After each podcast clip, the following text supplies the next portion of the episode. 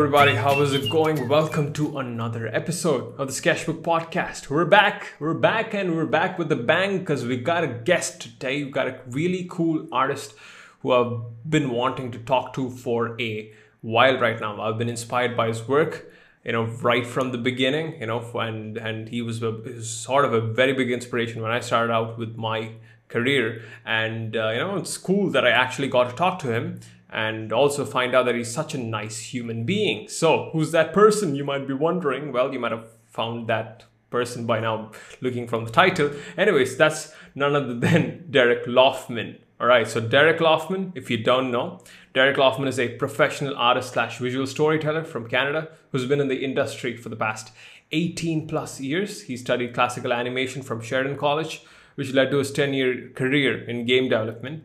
And now he's a full time freelance artist working out of his home for companies like Marvel, DC, Disney, Hasbro, DreamWorks, Rovio, and Mattel. You know, very small companies.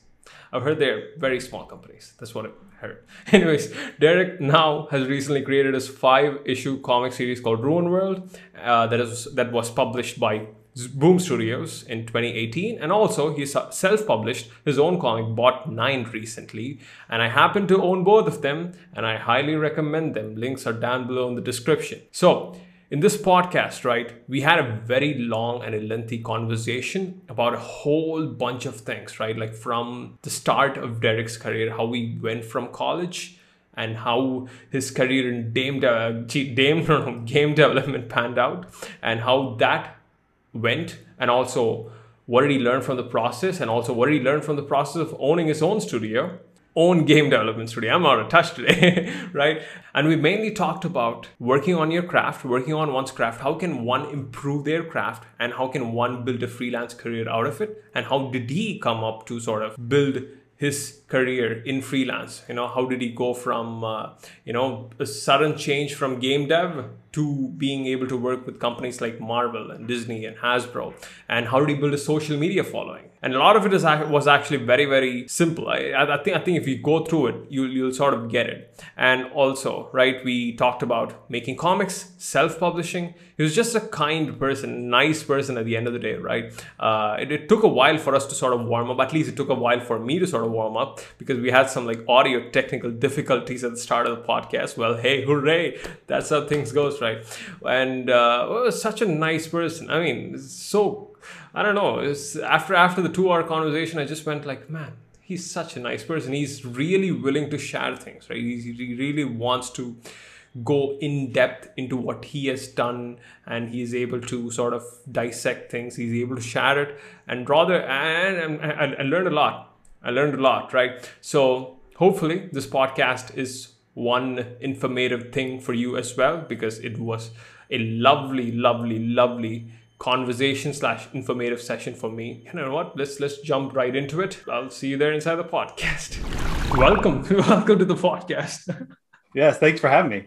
I'm, I'm, I'm so happy, and and I've just finished. Say, wait, I got what Nine right a week. Oh, right. On. A week and a half ago. Oh, yeah. I freaking love this thing. It was it was just oh, amazing. Thank you. You, you did you. a great job. You did it. I read it twice actually. For for me to actually get it, first yes. I went through it. You know, went through yeah. the whole thing, and after a while, I I uh, I liked the story, and then I went through it again, like recently. Then I finally got the story, which I don't want to say because it'll sort of be like a sort of spoiler moment, right? Right. I, I, don't I don't want to do that, but uh, man, I, I love the story, and I'm I'm on to the next one right now. oh, right on, right on.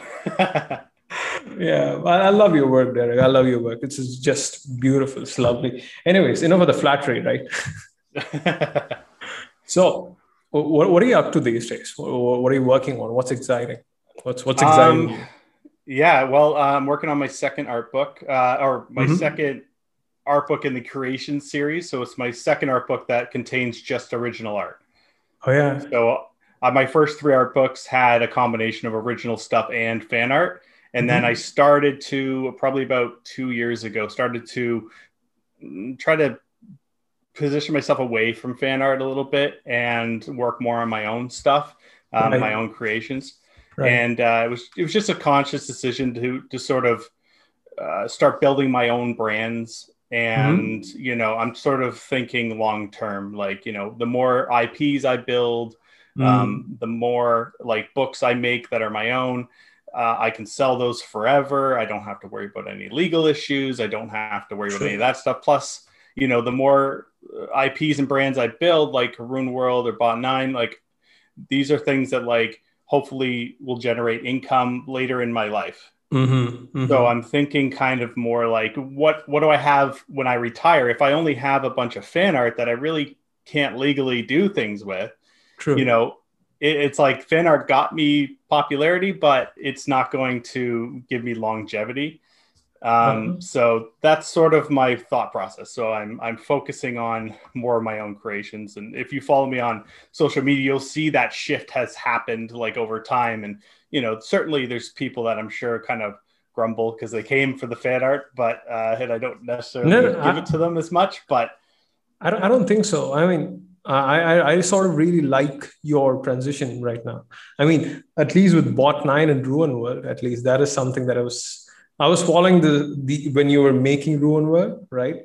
When mm-hmm. you were publishing issue from one one to the fifth one, and yeah.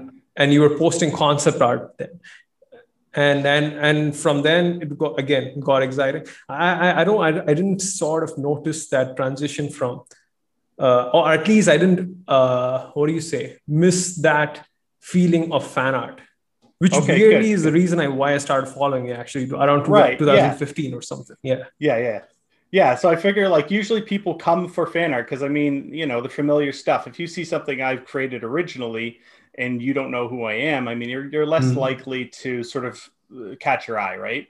But if you've seen something I've done that you're familiar with, well, then that, you know, you go, oh, who's this guy? And you go check him out. So fan art definitely has served a purpose in building my audience um, for sure. And then it was a matter of, you know, now that I have you, hey, how about looking at my original stuff? So that was sort of, you know, how that's gone.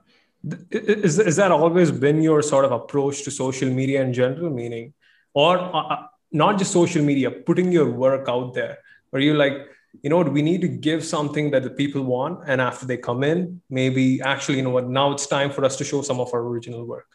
Right. I, I think that was my approach early on. Um, it was certainly uh, like a conscious decision to do fan art to bring people in. Like I, I definitely mm-hmm. made that choice, um, and I, I, leaned pretty hard into it when I first started on social media. It mm-hmm. was a mm-hmm. lot of fan art, and I was, I almost had a system, and, and things were different back then. Algorithms were different.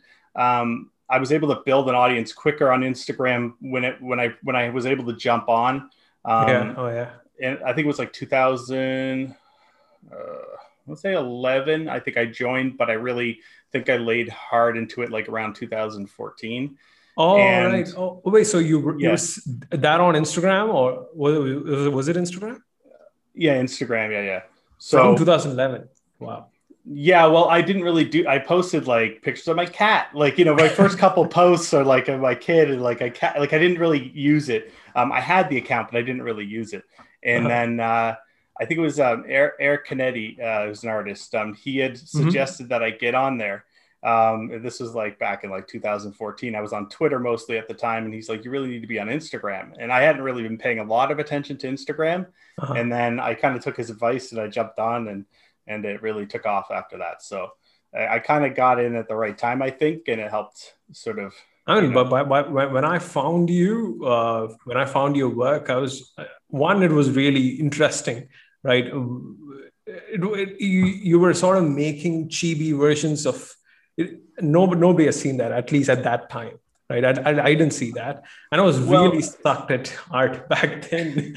and I was like, oh boy, uh, this is something where I'd like to sort of work myself up to. And I even remember yes. buying your, used to sell PSDs, right? Of uh, yes. the Darth Vader thing yeah, uh, yeah I, I got that i got that and i was like going through the layers one by one okay how did he do that how did he do that yeah yeah yeah brings yeah, back was, some was, old memories anyway sorry go on yeah actually like speaking of chibi stuff so chibi i guess was something that helped get me notoriety um, with people and um, when i first started doing chibis i didn't know what a chibi was So mm-hmm. um, the term was already used, but I, I, didn't know what it was. I, I was used to doing um, video game sprites because I worked in video games for about before that.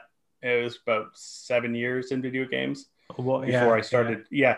and uh, so I was always drawing sprites. You know what I what I called sprites. You know characters that are like two, two heads. So it's like basically like if you think about Super Mario Brothers, like Mario is two heads tall. Ah, He's right, right. So right, right, right. Yeah, right. so they did that back in the 8-bit days because you didn't have a lot of space, so you really needed to read the character's silhouette.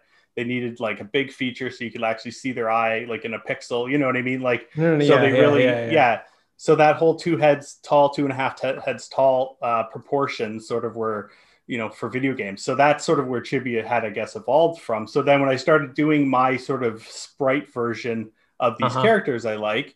Mm-hmm. People are like, "Oh, you're drawing chibis," and I'm like, "Okay, I guess this is chibi." And uh, like Skottie Young was doing baby. Um, oh yeah, baby versions of yes, yes, yes. Yeah. yeah. So and I, I, he had start. He was doing that before I did my chibi stuff. And and when I was thinking of mine, like I definitely didn't want to go into the baby side of things mm-hmm. because mm-hmm. he was already doing that. Right. So my idea was like, if I'm doing these as sprites, they're essentially just shrunk down versions of these characters, but I'm still keeping them more adult looking. Right. So right, sort, right. that was sort of, and that sort of became, I guess, more of my thing. And then also like uh, John Samariva was doing like similar stuff as well. He's Red Yes. J. Yes. Yeah. Yeah. I remember this. Yes. Yeah. So, and he, he's even more extreme chibi than I am. Like he, he pushes that like um, Wait, sort he, of like, he's, he's the artist who, who does it very traditionally at the beginning, right? I mean, yes, yes, yes, yeah. With, with all the clean pencil work. Oh, he's yeah, he's fantastic. He's so yeah. good at yes, right, so yeah, right, right. Yeah, I had him actually do uh, cover art for my like uh, one of my first video games I made when I had my little video game company uh, years ago. I'd hired him to do my box art because I was just such a fan of him. so oh, yeah, wow. yeah. Wow. So we go back a little ways, but uh, um, oh. yeah so that's sort of the chibi thing i guess of how that got started and and and i, I want to sort of put some put some put things in context right here so mm-hmm. for people who are listening right so let's let's one you people know you from your days of you doing fan art and now you're producing your own original work bot 9 ruin world and I, I see i see that you're working on another comic project which, which I'm not. Yeah, sort of. I'm, I'm, I'm, i have many projects cooking. I just haven't really settled on what I'm going to do yet. Like oh, yeah. I, I, I'm just, I'm feeling out many different ideas. oh boy, I want to talk about that too. I don't know how you juggle so many projects. At least I, I, I understand, or from the looks of it, you seem to be juggling a lot of projects. Anyways, right? So people sort of know that your transition from this to your your uh, what do you say your original work and your own IP mm-hmm. right now. Yes what what about the days before that? How did it all start? How did it okay. go? I know you yeah. uh, you studied classical animation at Sheridan. Yes. Um, right. So when I got into classical animation, I actually wanted to get into illustration because I wanted to be a comic book artist. That was my goal when I was a teenager. I was going to draw comics for Image Comics. They were the hot thing at the time. Uh-huh. Um, and uh, that was my goal. And then I couldn't get into illustration, but I was able to get into animation. Um, and I guess my style at the time suited animation more. And I realized that once I kind of got into the program. Uh-huh. Um, so, but I was in this animation program, but I didn't want to be an animator. But that's what I, I wanted able... to ask you. You wanted to be yes. a comic artist, but you, you took up an animation program. Right. So so actually once I was in the animation program, I was like, oh, I can use all these things they're teaching me and apply them to comics. You know, they teach you about layout, they teach you about storyboarding, like character mm, design, like all these things, expressions, yeah, like all these things are going to come into play when I start doing my comics, right? Like that's right. how I sort of started to look at it. And it's an interesting time too in the animation industry. The 2D stuff at the time had been sort of uh, shoved to the side because um, Toy Story was popular and it was all going 3D. Mm. They had mm-hmm. shut down. Um, so Sheridan College is just outside of Toronto, and Toronto had closed down a 2D animation Disney studio that was working oh. on like a, a Peter Pan animated movie. And so the industry was kind of in shambles when, once I was in school because all these studios were shutting down. So, so when Um, was this actually? What what year This is, oh. I want to think 2000, 2001, oh boy, somewhere around okay. there. 2002. Right. Yeah. And uh, it was interesting. Like Titan AE was a, a popular animated movie. Well, not popular. Became popular later, but um, came out. And then that studio shut down who worked on Titan AE. So there's a lot of industry professionals that were sort of flooded into the market. And now we're having a, gra- a graduating class that is just like, you know, we don't know what we're doing. You know, you're fresh out of school. You got all these professionals that are snapping up any job that comes. And, and so it was kind of in turmoil when I had, uh, um, graduated and I wasn't hoping to get into animation anyway. I was going to do comic books. But Mm. around that time, the comic book industry was sort of tanking. Like, you know, it wasn't as, you- they weren't selling as many issues. It was like, you know, people weren't buying comics Uh, anymore. early two thousands. yeah. Like it was just, it was ending. The bubble had burst on comics, you know, sort of Oh. around that time and so it was getting harder to get in a, a job doing that um, so funny enough i ended up designing uh, shoes at a shoe company that was like in mississauga outside of toronto and uh, doing Huh. graphic design and marketing for them so it was a weird You design a- shoes, I mean, meaning design Literally- artworks that goes on shoes, or no i was design shoes? designing I was designing shoes they weren't even like good shoes it was like dress shoes and it was like any job i could get that allowed me to do some drawing drawing. I took. I took, it. right? Yeah, yeah, yeah, so that was sort of like, you know, you're out of college, you have, you have student loan debts. Uh, you know, I, I had uh, um, met my, my wife uh, at that Mhm. time and we had, uh, she had worked at this company as like a, the shoe company. She was working there as a, like a, to, what do you call it? Like a customer service. So she was doing Right. customer service there. So she had seen they had this graphic design job open up and they're, she's like, you'd be perfect for it. So so that's how I got into that. So it was such a weird, like, you know, part. I'm in my like mid 20s.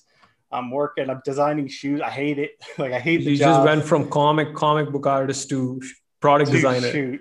Yeah, and I, I hated it. I was I was miserable. I was miserable.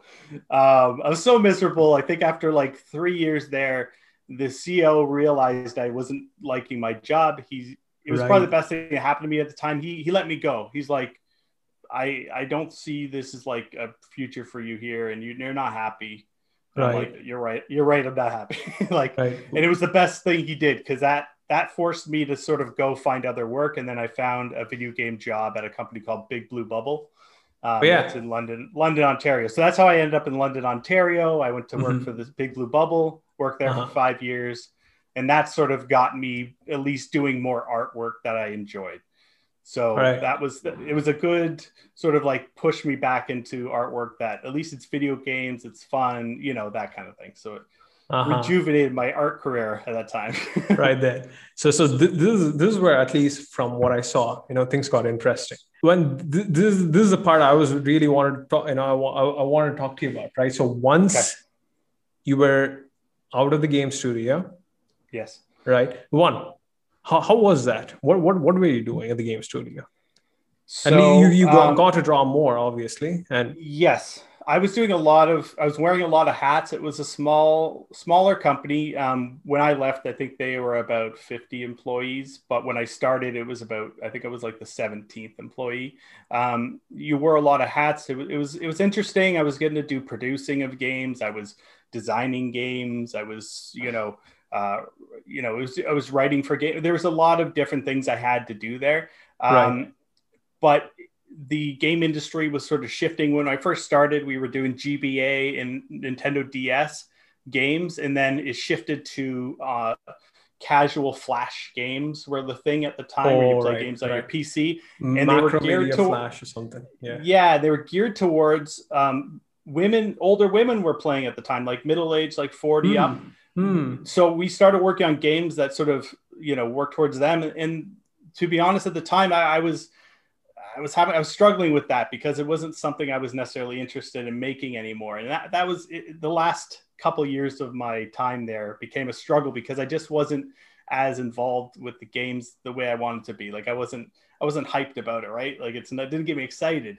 Right, Um, right, right, right, You know, right. so I started to lose my enthusiasm for for making games for them, and I knew I needed to just break away and go do something else. So, so it was all these years around. So 2001, approximately, you got out of college and college, and yeah. and and you went into the shoe designing business Yeah. and then the game development business. Uh, the yeah, game so I was around, I was around 30, yeah, around 30 years old. I got into video games. And then uh, I think I was about 35 when I, I left there. And then I did some freelance work. I eventually ended up starting another company with a friend of mine. We did that for yeah, like three years. And that was a struggle because you're an indie development studio. We were a oh, wait, you desi- and you started artist. your own game game I had- development studio. Yes. I had a company called Half Halfbot. Okay, right. See, Yeah, I yeah. knew about it. so, Wait, so, so it was game development studio. I thought I thought you guys did illustration work.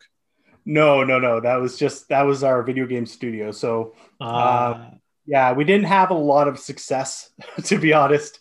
Um, Right. It was uh, it was passion projects. It was a lot of uh, late nights and not a lot of money. And uh, luckily, my wife had a, a good job at the time in supporting me. And you know, while I was trying to make this whole video game thing work, yeah, it was it was fun. Oh boy. Oh, uh, I I, th- I think that was sure. I mean, I thought it was like, wow, oh, he started a studio. I, th- I really thought you guys like went full into uh, illustration. and Oh, okay, no, no, no. was like, okay, wait, how, how did that go? right. That well, then th- so you're done with that. Yes. And then I'm assuming so. The, then after that, you st- went into freelancing, and that's when the years of Instagram started for you.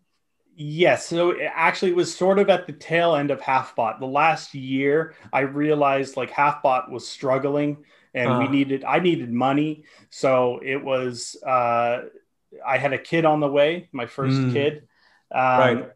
and uh, so that was a motivator. I needed to start doing, uh, you know, more freelance work. Right. So um, one of the first jobs I did um, as a, like a big project as a freelancer was uh, I worked for Sean Galloway. So Ah, yeah. Oh, yes, so um, I had been friends with him just through like uh, um, you know message boards back in the day. We used to all post our artwork on message boards. That Right. was before social media. right, right. Uh, so I knew him from that. I knew him from DeviantArt.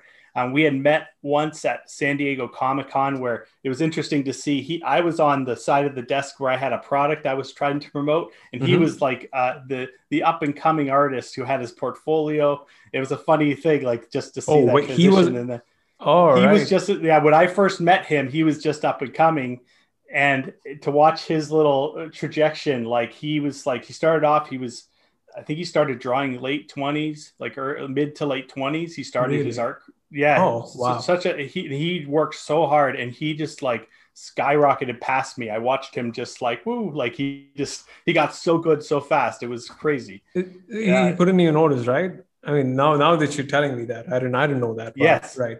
Yeah, I don't know. It's interesting. You should have him on. He- He's a really interesting story. So. Renal, yeah, um, definitely. And uh, so anyway, he uh, was working on a book called uh, World of Warcraft: Pearls of Pandaria, Uh-huh. and uh, it was a graphic novel. It was like 120 pages, and he had brought me on to do layouts because it was sort of like he had sort of set up like an art studio, Mhm. almost like you would make a like an animation. He had like a background artist, cleanup artist, like uh, layout artist, like I was doing, um, laying out the books and stuff. So um, that was a the first thing I got to do um, after college, where I was back in comics, like sort Mhm. of doing comics again. So it was a nice. It, it ignited that spark again for me. Um, and he he had originally brought on three people to do layouts, but I had turned mine in really quick, my 1st Mhm. set, and he's like, he really liked them. He's like, "Do you want to just do the whole thing?" And I was like, "Sure, like that'd be great." And uh, so wait, wait, what what project was this on? So that was the World of Warcraft Pearls of Pandaria. right, right. Okay, novel. okay. So, So, you you yeah, so he's like, "Do you want to lay out?" Yeah, he's like, "Do you want to lay out the entire book?" And I was like, "Okay." So it was great, and I was a big fan of World of Warcraft at the time, and so it sort of all fit. And uh, yeah, that was, that was a fun project. So it was a, it was a crash course in comics again, sort of like to reignite because 120 pages. I had to like you know figure out like shots, and it was essentially storyboarding the comic, right? Right. Um, wait, wait. Just hold it right there. So Yes. put put it into perspective for me, right? yes. You finished out now this uh, right out of you are being done with your uh, game studio. No oh. i'm still at my game studio at this time. So oh was, so sort of I'm, like i'm juggling both. Right. Yeah a lot of late nights. It was uh, a lot of weekends late nights. My career from like i would say 35 to uh, probably 42 which is like a year ago i was doing like seven years of like almost every single day working, probably 10 to 12 hours a day. Like it was just, right. I was, I was just getting after it. Like it's, you know, 10 to 12 like, hours uh, of drawing. Yeah. Oh man. Yeah. Yeah. It was, it was, it was intense. oh man. Oh man. My, intense. my arm, uh, my, my wrist would fall off. Yeah, no, it was, it was tough. It was, it was tough. Uh, but at the time, you know, I was, like I'd said, I'm, I had a kid on the way Mm-hmm. I was trying to juggle multiple projects. I was, you know, I had my game studio. I'm trying to do freelance work.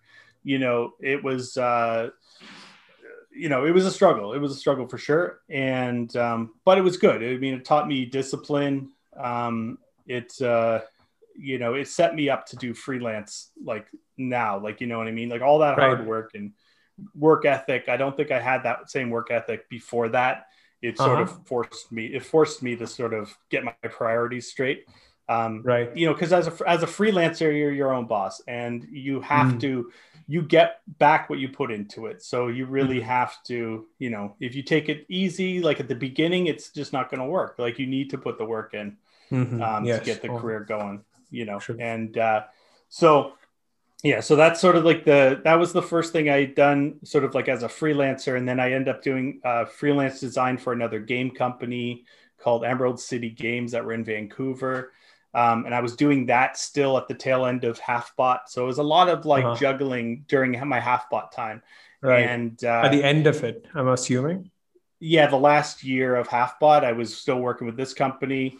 And then um, I, I, worked for them for about another year after I left Halfbot, but at that time was sort of when I started putting up my chibi stuff. Right. that's when Marvel and Hasbro took notice of, right, in a good way. Uh, right. And so that sort of transitioned me more. And then once I got Hasbro and, and Marvel to hire me, then it was like my now my freelance career is finally taken off. Doing, yeah, it's taken off, right? So that well wait so what what was your mindset like right when you when you were uh, working in jobs that you were not exactly very passionate about or probably you didn't like doing so much because mm-hmm. you wanted to do something else and yes. and and during and during the phases of transition where you were like you had this vision of where you wanted to be a freelancer person who person who's yes. pro- who probably wants to work for for themselves doing their own projects. Yeah. Ip i'm assuming because that's what I, at least what i wanted to do when i when i went through my transition at least.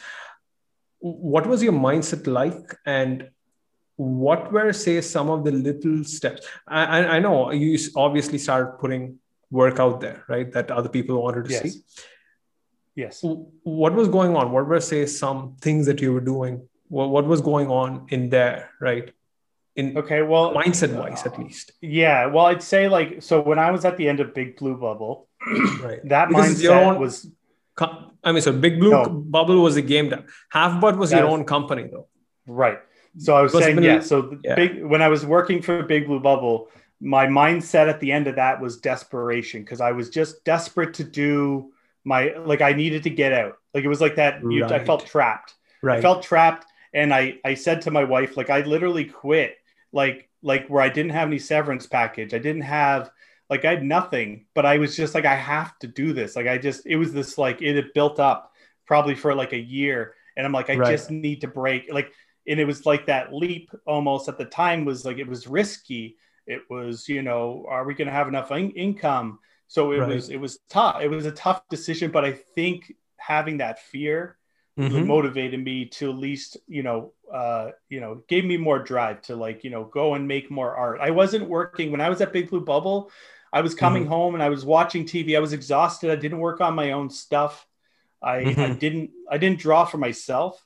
Mm-hmm. i was just i was drained at the end of the day. And i didn't like the feeling. I wasn't drawing like you know right. I wasn't no, no, no, feeling that i wasn't feeling that need to draw for myself And I think Right. that was part of the problem. And that was what led up to me just having to leave. Like I just like I just it built up. If I was probably drawing for myself at the time um, more, I might not have felt that same urge to Mm, just break away. mm, mm, yeah, no, I but, get it. but I think yeah, so I think that's what it was. And then so um, for that, and then for when I made the next transition to really, really get into freelance after like during Halfbot, it was just like I.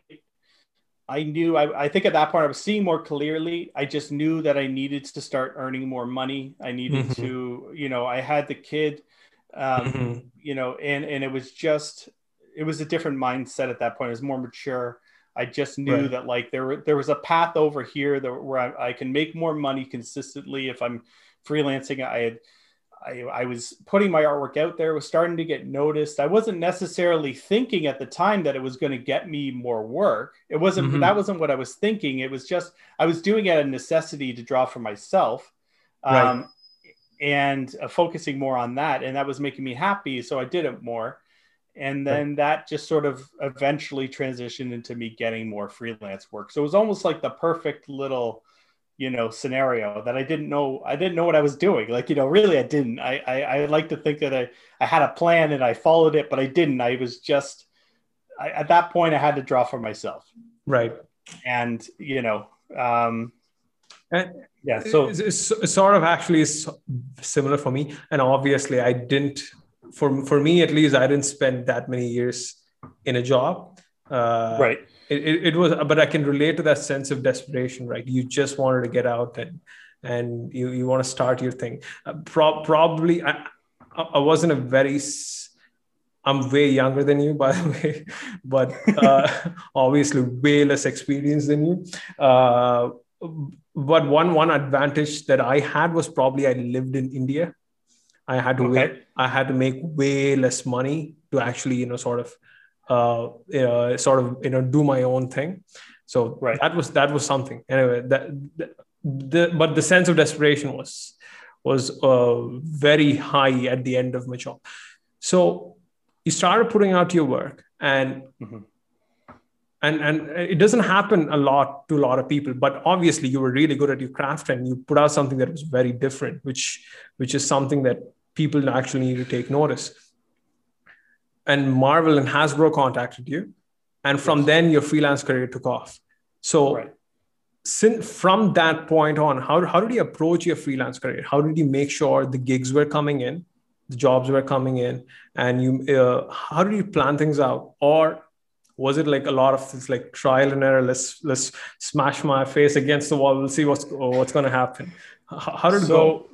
Right. So you know it was weird okay so i think i started drawing chibis probably a year almost a year a little more than a year before marvel and uh, hasbro had hired me. Right. Um, and then it was basically about a year i think i was at about 40000 followers around the time when they took notice.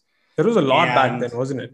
that was that was a lot back then. I was yeah Right. it, it, it, it's still a lot right now yeah no it, it was i was very grateful um, for it. And you know it was funny they they had contacted me within a week of each other. Oh, separate totally separate. It was just a Right. weird thing i don't know. And then it was uh it, it, my career after that like it, i didn't have to look for work. Like it was like um Oh. they had they had plenty of work coming my way both those two companies and then it just seemed like i don't know what it was maybe osmosis or something like it was just the the work started coming I, I was getting to the point like by that summer i was turning people down you know like i'm just like i can't i Mm. don't can't take on anymore. um and you know i'd say probably for the next two years after that um it was consistent work like hasbro had me designing um I think within that first year, end up doing. Uh, they had a series of toys called Mighty Muggs. It was they were revamping their Mighty Muggs line, so uh, it's they're kind of like they were like their answer to Funko Pop. I'm, that I'm, was- I'm so out of touch with that i'm sorry No, it's fine. It's fine. So uh, and funko uh, pop was it Funko Pop was the that was the hot toy at the time. It's Right, Still, I right. guess you know people collect it still. Um, but this was their the Hasbro answer to Funko Pop, and um, so I worked on these toys. I, I designed probably oh like almost a hundred different uh, characters, and it was like you know from Oh, Star boy. Wars to Marvel, Transformers. Like I was doing all these brands. It was awesome. It was like kid and candy store. Um, it was so much fun, and uh, so That's where all the chibi. I mean, I mean, not. I mean, the little. Let, let- you know, let's stop calling it chibi because it's it's sort of. you know what? I'll, I'll get I'll get one. I'll show you. Hold on. Yeah, yeah, yeah, sure. Oh boy, that that'd be nice. They're little. Uh, All right, right. Yeah. Oh, that that was my Oh. studio. Don't worry about. so oh boy, I know these. All right, I didn't, I didn't know the Yeah, names yes. for these things. and you like pop their heads and then i had to do like the that's actually my artwork on the the expressions like they actually took my artwork and put them on there Can- so sorry, kinda can you can you do that again? yeah so it gives different expression Oh boy, oh boy, oh boy. I have. Yeah. I mean, I have I have knockoffs of these things. oh do you I mean, So- I, I couldn't get the original ones. um and uh so yeah that was that was a big part like you know so that was part of that uh two year span of like having constant work um and it was great for my career it was great financially Mhm. um, you know, I was also doing um, so the Mar- for Marvel, I was doing their uh, um, superhero adventures was their toddler line. So they had like you know any kind of like uh, age five and under toy um, Uh-huh. from like Marvel had these like you know that was branded with superhero adventures had my artwork on the packaging and and all that stuff. So it was that was a neat thing to to see. Like I'd go to the toy store with my kids and. I'd see my artwork on the shelf. So you, was- you were living was- the dream then, right? yeah, it was it was Getting cool. to draw a Uh, lot and for IPs that you like. That's yeah. Yeah. it was it was amazing. It was great. um, and uh, then DC had hired me probably like a year and a half after that to do a Super Friends like line that looked different. Because I Uh-huh. told them at the time, I'm like, "Are you aware I'm doing the toddler stuff for Marvel?" And they're like, "Yeah, that's fine. We're gonna do like a slightly different version." You know, I did a totally different version for that. Um, Right. and uh, so that was cool. It was it was like I was just like I know, I was in heaven. Like you know, for freelance career, it was about as good as I could ever hope. Um, So, you so, know, so, it was so, so wait, wait. The thing is, I mean, I'm trying to phrase this question right. So I Yes, want, I want to phrase okay. this properly, right? I know, I know you do come off like someone. Hey, wait, I don't, I don't know what I was doing. I, mean, I was just throwing, throwing darts, and all of a sudden, I'm doing work with Marvel, DC, Warner Bros, and DreamWorks, right? yeah. but but I feel from the outsider's perspective, right? Mhm. I, I feel like you were you were really good at your craft for one. That is that is non-negotiable. At least that's what I think. That's what my mindset is. That always when that the craft always Right. comes first, and after that, when you put it out there, obviously, and That's- at the right time, right correct. place, with, with Yeah. hopefully a lot of luck, good things come your way.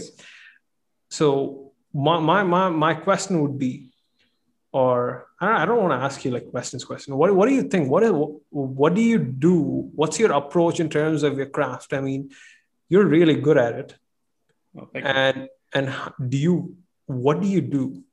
How did you go from say where you were when you passed out of college? And Yes. I'm I'm obviously sure you're way better right now. Yes, that would be better. Yeah. I was horrible. That was horrible back then. I know that I didn't now. mean it like that. Did, did, did No, no, it's true. No, it's you know here's here's the funny thing. So when I was in college, I thought I was great. I thought I was awesome. I I wasn't, but I Mhm. I was I was immature. Like I almost I had a big head because you know you get into you know you go from like okay I might have been the best artist like in my group of friends right and then I Mm. was like one of the top artists in the art class Mhm. and then I was like, you know, I get into this animation program where 5,000 people apply and they only take like a hundred. So, Right. you know, wow. like you start, you, you almost like, it's weird. Like at that age, you start, I started to have like a bit of a weird ego, but the thing was it blinded me because I was, I was not good. Like my fundamentals were poor. Like I had poor fundamentals. I was, I almost ignored fundamentals because I didn't think I needed them you know Right. it was it was it was almost like i'd go back and i would kick myself like if i could go back i would i would i would be so much better today if i would have been more aware self-aware back then meaning like- like focusing on the like- right things if I was focusing on the right things, I, I pushed my ego aside, right you know, and, and it was interesting because the ego left once I was out of college and I'm struggling and I'm doing all these other things I don't want to be doing, like draw, designing shoes and stuff. It almost humbled me back Mhm. into, and then, and then as I matured, like I feel like I matured late, like, you know, because it, it probably into my 30s when I finally realized like where my flaws were. And once I realized where my flaws were and I could see them, it- Right. you know, then I could focus on getting better. And I think that's when I started to actually improve, is when I realized, okay, I don't draw volumes very well. And Uh-huh. like my perspective isn't great, and my line quality isn't, like, you know, and my colors aren't good. And like, you know, it's like I could start to see like where my gaps were and Right. where I needed to focus. And I think that's, you know the young artists that you see nowadays like who grew up with youtube tutorials and and you know and everything like that you can see this like um like the the, the level of talent for young kids. Like it's, it's remarkable right? They have so many more tools the, and and the ones that have the mm, art maturity to see where they need to improve like those kids you see them and they're just like you know amazing. Like Mm. and uh, I'm jealous of that because when I was their age, I was you know in my own head and like thinking I'm great and don't need to practice or don't need to do this or Mm. you know, don't we need to learn anatomy and I don't need to you know it's like you know we, we can I- sort of you know skip by using style or something right? Yeah yeah you start to think like that uh, you know that oh that's my style. You Oh, see right, that? Right, you know right, oh I draw this wrong I draw this wrong because it's my style. And it's conscious Yeah, and I think the difference was like when I started doing my chibi stuff, like I had by that point learned enough of the fundamentals that like Mm. when I was breaking rules, I knew why I was breaking them or how to break them properly. Mhm. And it, it, it wasn't until I, I don't think I couldn't have done that when I was younger because I didn't understand the rules. So like if you don't understand the rules, you can't break them. You know, you can't break them properly. true true true very true So- very true So I think I that's why I try to encourage people when they say like, you know, what should I do? What should I work on? And almost every single time, no matter what level you're at, it's almost like go back to those fundamentals because those like those fundamentals are are key foundation to like your rest of your art career. And so Mm. many people skip them because you know they're maybe not exciting, you know, to learn those things. And you want to just you want to make the pretty drawing right away. Very like that's true. your goal right? I want the pretty drawing that looks like the guy i like. I like his art. I want to draw just Draw like, like him. that right. I want to draw like that and it's like it doesn't really work that way. Um you know you might be able to make something that looks okay Mm. but it- you know it's kind of like that saying like you put lipstick on a pig. Like you know and it's you know it's uh and that might be harsh you know to say but it's the truth No, no, no. You're Like, you're it's you're you're spot on. You're spot on, and You you're know. you're you're so right. I mean, I've, I've, that's actually what's been going on in my mind actually for the past week. Uh, I have a fa- I, I I'd like to think I have a decent base of fundamentals, but I think from from all, all the artists I look up to, I see your your work right. Like I'm going, okay, oh, I really need to work on a couple of say weak points that I have that I'm sort of say bypassing uh, in the name of style and you know stylistic choice. It's like, ah, you know what? Let's just let's just you know draw that instead of you know maybe doing it the actual way it's supposed to be done. Maybe after Right. that, like you said, right? Once we probably learn that, we can actually go ahead, go ahead and break the rules. And what what would what would you just say? What would you say? Like what what are say some of the fundamentals thing that you focus on? Meaning, okay say- so yeah for for me like you know it's it's volumes when it comes to characters it's understanding the Mm. three-dimensional shapes that Mm. exist within a 2d character right, so even though it's 2d and it's flat um you know i still need to visualize and it's like it Right. takes you know sort of like you know especially at the beginning when you're learning you really got to think about it and you Mhm. have to draw those shapes you know drawing through a character so like when you are drawing like the, the characters like torso you know Mhm. when you're doing your rough pass like make sure you draw the whole volume through and Mm-hmm. understand how that arm connects to that volume um, Mhm. that was something that i you know going back to sean galloway when i worked with him Mhm. um, and I worked with him on a few other things like that were side projects to that comic thing. Um, and I watched him, and this was probably why he advanced so quick. His Mhm. understanding of volume, like in a character, is like uh, it's it's almost like uncanny. Like his ability to see volumes, like and Uh-huh. visualize them. I was just like, like I knew it somewhat, but then when I see him do it, I'm like, wow. Like, and if you go look at his work, he has a lot of like you know rough drawings that you'll see in his. Yeah, yeah, like, yeah, yeah. and you can see him drawing through his volumes and it's so important to understand how that works and Right. you know and that once you understand those volumes i mean that really comes into play when you're you know designing a character that has like a big round belly and like little stout legs and understanding how it all fits together you Mhm. know Mhm. um, or you know those type of things. So I think having that to understand how the sh- how like what shapes make up a character or your character, how those Mhm. shapes are they look in a three dimensional space. You almost have to envision it, and you can kind of sketch it through to understand. And then with the volumes comes perspective. So you need to understand Mm. perspective when you're drawing those volumes because if you're if you're trying to draw like a a cube and uh, you know in your character if you don't understand perspective that cube's everywhere like or you don't understand how those planes look in that space um so i think like volume and perspective are two key things as the Mhm. foundation when you're designing a character or even like designing a building or a prop like Mhm. understanding those two fundamentals is huge and, you know and that's yeah, sorry, go on. Oh, I was going to say like that is sort of like I, I I sort of equate it to if you're going to build your house, you Mhm. want to make sure your foundation is strong, right.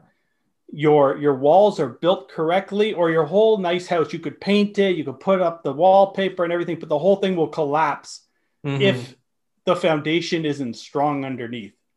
You Right. know what I mean? No, no, so yeah, that's kind of how I, I, I want people to think when they're when they're doing their drawings and spend the time learning how to do the the, the you know the um, foundation of your draw like under like spend a year two years working on that. Like don't Mm. worry about making it look pretty. Work like worry about making a, a strong understanding of what that foundation is.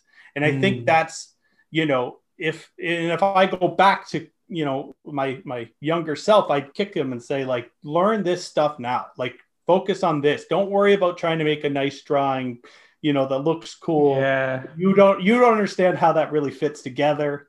You just kind of do the cool like you know sword or you do the cool thing and try to make the character look cool. And you're hiding and masking the the, the weak foundation underneath your Oh, boy. drawing. Because I, I used to do that. Like you you know you add stuff to your drawing and, and stuff like that. And and uh, you know part of i think that i i grew up you know idolizing comic artists and Mhm. back in the nine, 90s with rob Liefeld and all these guys who are flashy but their the structure to their drawings wasn't really quite Good. there Right, right, yeah. but I, I I learned from them like watching their copying their work and you know and I think that was probably bad you know what I mean like I should have Yeah, had yeah, art I should have had a proper art book not not a comic book to learn from you know No, I, I, I- think I think uh, cartooning or you know, the kind of style that you do and sort of also I do. Uh, Mhm.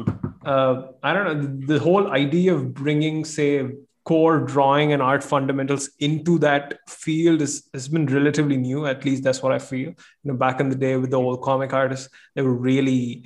Uh, what, what do you say? They were really focused on telling the story over the artwork.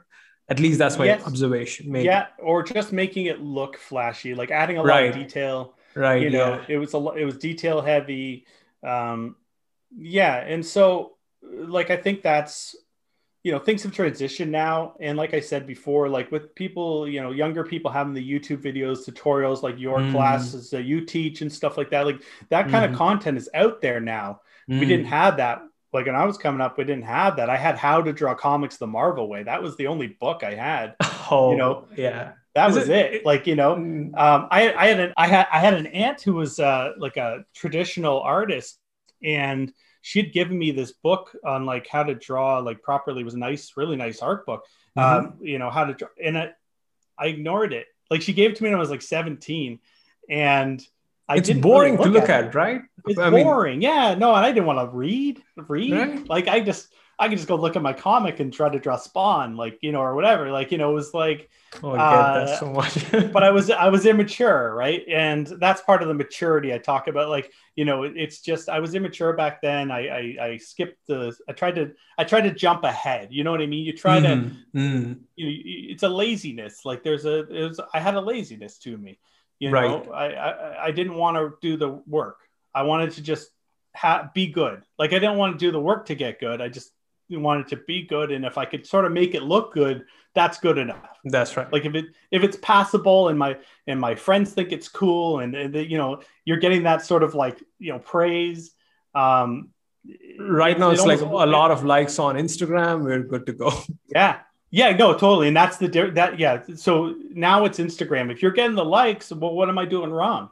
Right i'm not doing anything wrong like i'm doing it all right and you see like there's plenty of artists out there that have huge followings. You kind of look at their art and you're like they're really lacking in fundamentals. Mm, it can do something that looks pretty and the average person doesn't know the difference but True. you know and they can make a career out of it. Like there's plenty of like there's avenues to make money like you know youtube stars and different things and and and you know you can figure it out you can probably you know get by if you have a good personality and you can talk and you can do you know you can Mhm. almost like take your you know average art skill and sort of you know ramp it it, look- up yeah yeah you no, know, i get and that you sort of you build a brand around it and uh, different things like that, and which is fine. Like I mean, that's that some people do that to great success. So you know, and you know, but you know, for the people that you know, sort of, it, it almost it, you, it's kind of like the way I looked at those comic artists.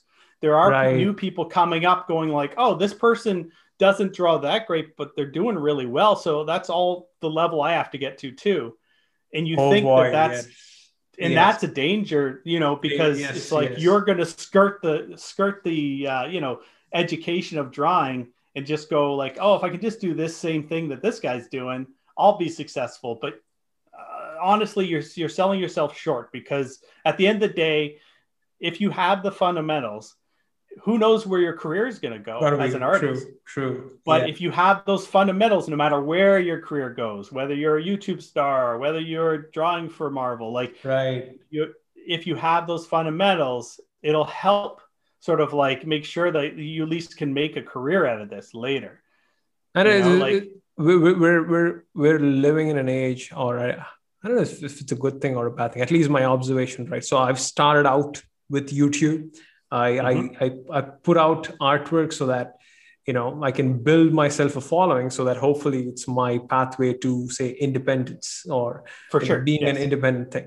And, and, and slowly over time, say first, I started very young, approximately around 2011, 2010. Mhm. I was very young as well back then, and uh, and I, I I really lacked those fundamentals because one, I didn't go to an art school, and two, uh, it wasn't until say a couple of years into me doing what I was doing, putting out work and uh, putting out things, I realized that there was this stagnation uh, in the sense uh, you're not an artist, but rather you're sort of an entertainer who draws things in order to attract people. In you get what I'm saying? Sort of an Yes. artist entertainer. You're not an artist artist per se, right? Right. You're not working on the craft. You're rather trying to work your craft around the entertainment so Yes. that you know you get a lot of views you get a lot of likes and uh, uh, I- that's a whole different conversation uh, Well, um, well, not like I mean, you uh, you can equate that to the same thing when I was doing my fan art because the fan art became mm, that. You know, it was Mhm. like I was I started doing you know fan art for me later. Mm-hmm. I was doing fan art because my fans were you know liking it. You know, Right, I, I was right. getting I was getting those likes, and I was you know at, there was definitely a period of time where I, I know I'm drawing this for you guys out there, not for me mm, you know, yeah, yeah, and yeah. that's sort of like i think that you know you're you're trying to feed the beast of like Mm. social media and you know and that works up to a point and, and some people do that i've seen artists that do that and they seem happy and they continue to do it and it builds their brands Mm, and that's great like i mean if you if if that's what you like and it works for you mm, I mean, yeah. uh, who am I to say, like, you know, but for me, like, I'm, I want to get better. that's my thing. Like when I started to mature as an artist and I could see mm-hmm. my flaws, my goals were I I realized I'm never going to be satisfied with where I'm at. And I'm okay mm-hmm. with that. Mm-hmm. I just want to level up. I want to change, I want to evolve.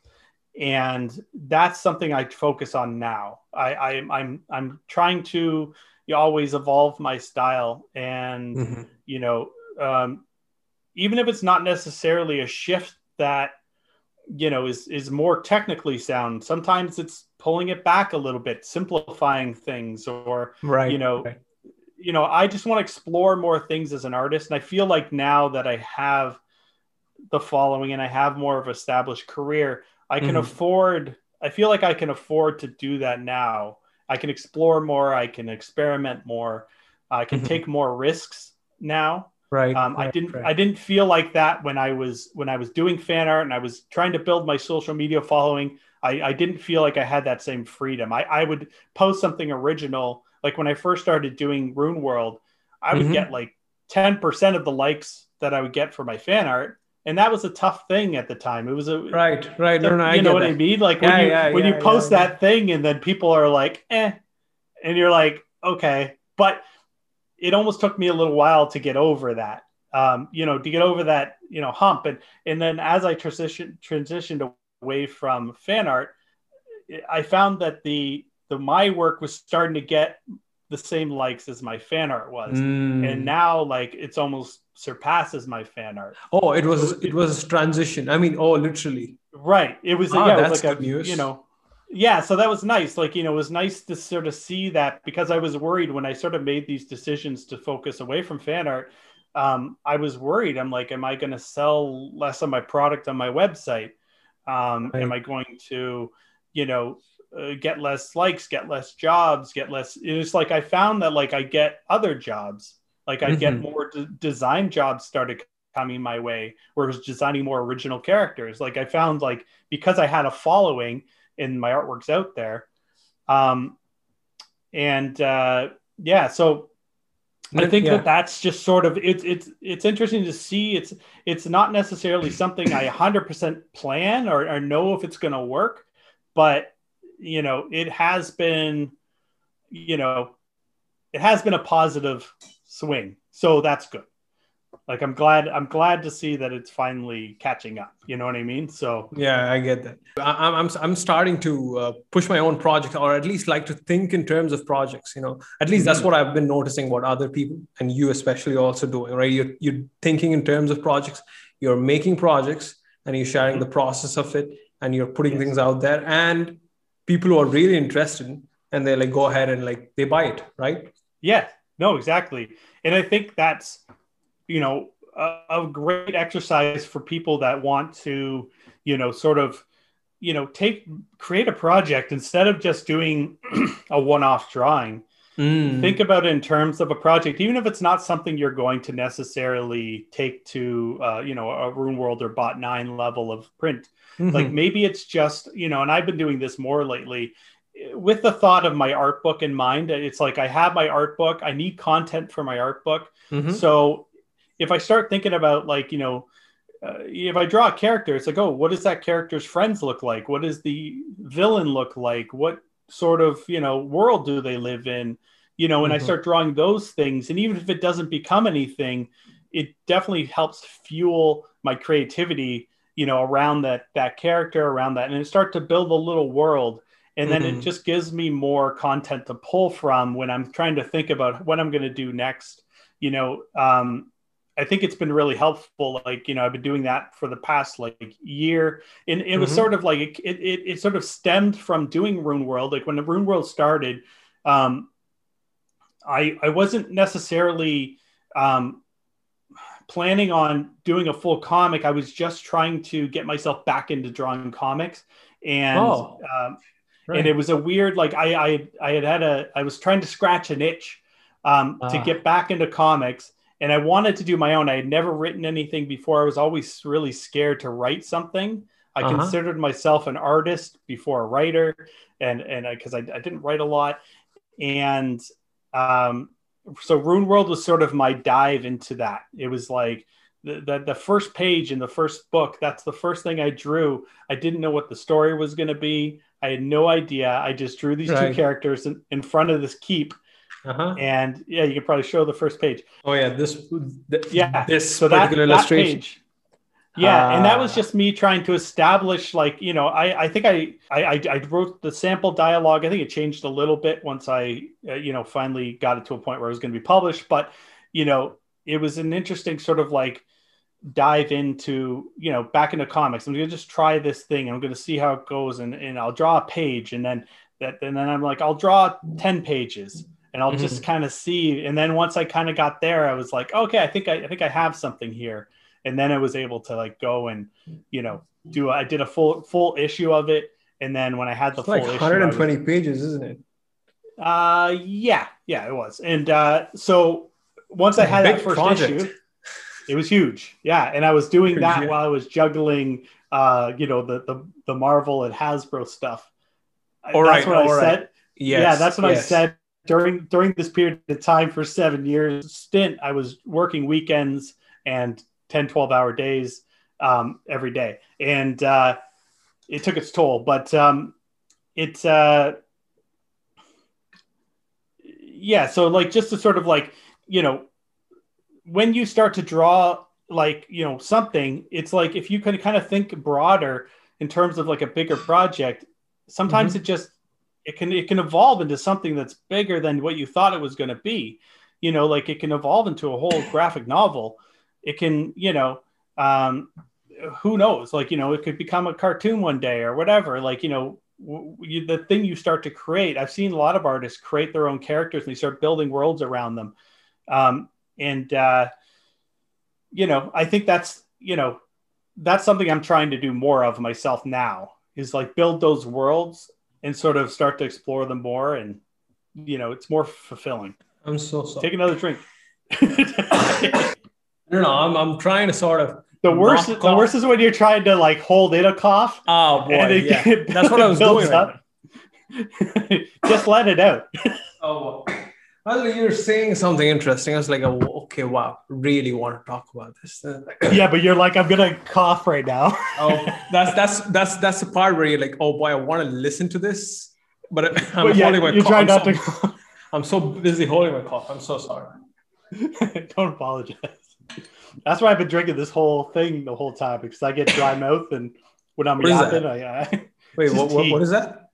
Or it's tea. I, I make a giant tea twice a day. They're just two. I put like two orange pekoe Wow, tea bags in there. Is, is, I- that, is yeah. that is that a way for you to sort of you know stay full?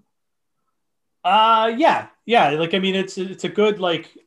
I, I find like it wakes me up in the morning, Uh-huh. and then I usually have another another one in the evening uh, to sort of keep me awake until you know midnight. so you you draw a lot. You know what? I, I really want to get into this, right? I want to Yes. I want to talk about this more, ruin world, okay, because because I feel like this. I really love these two so much.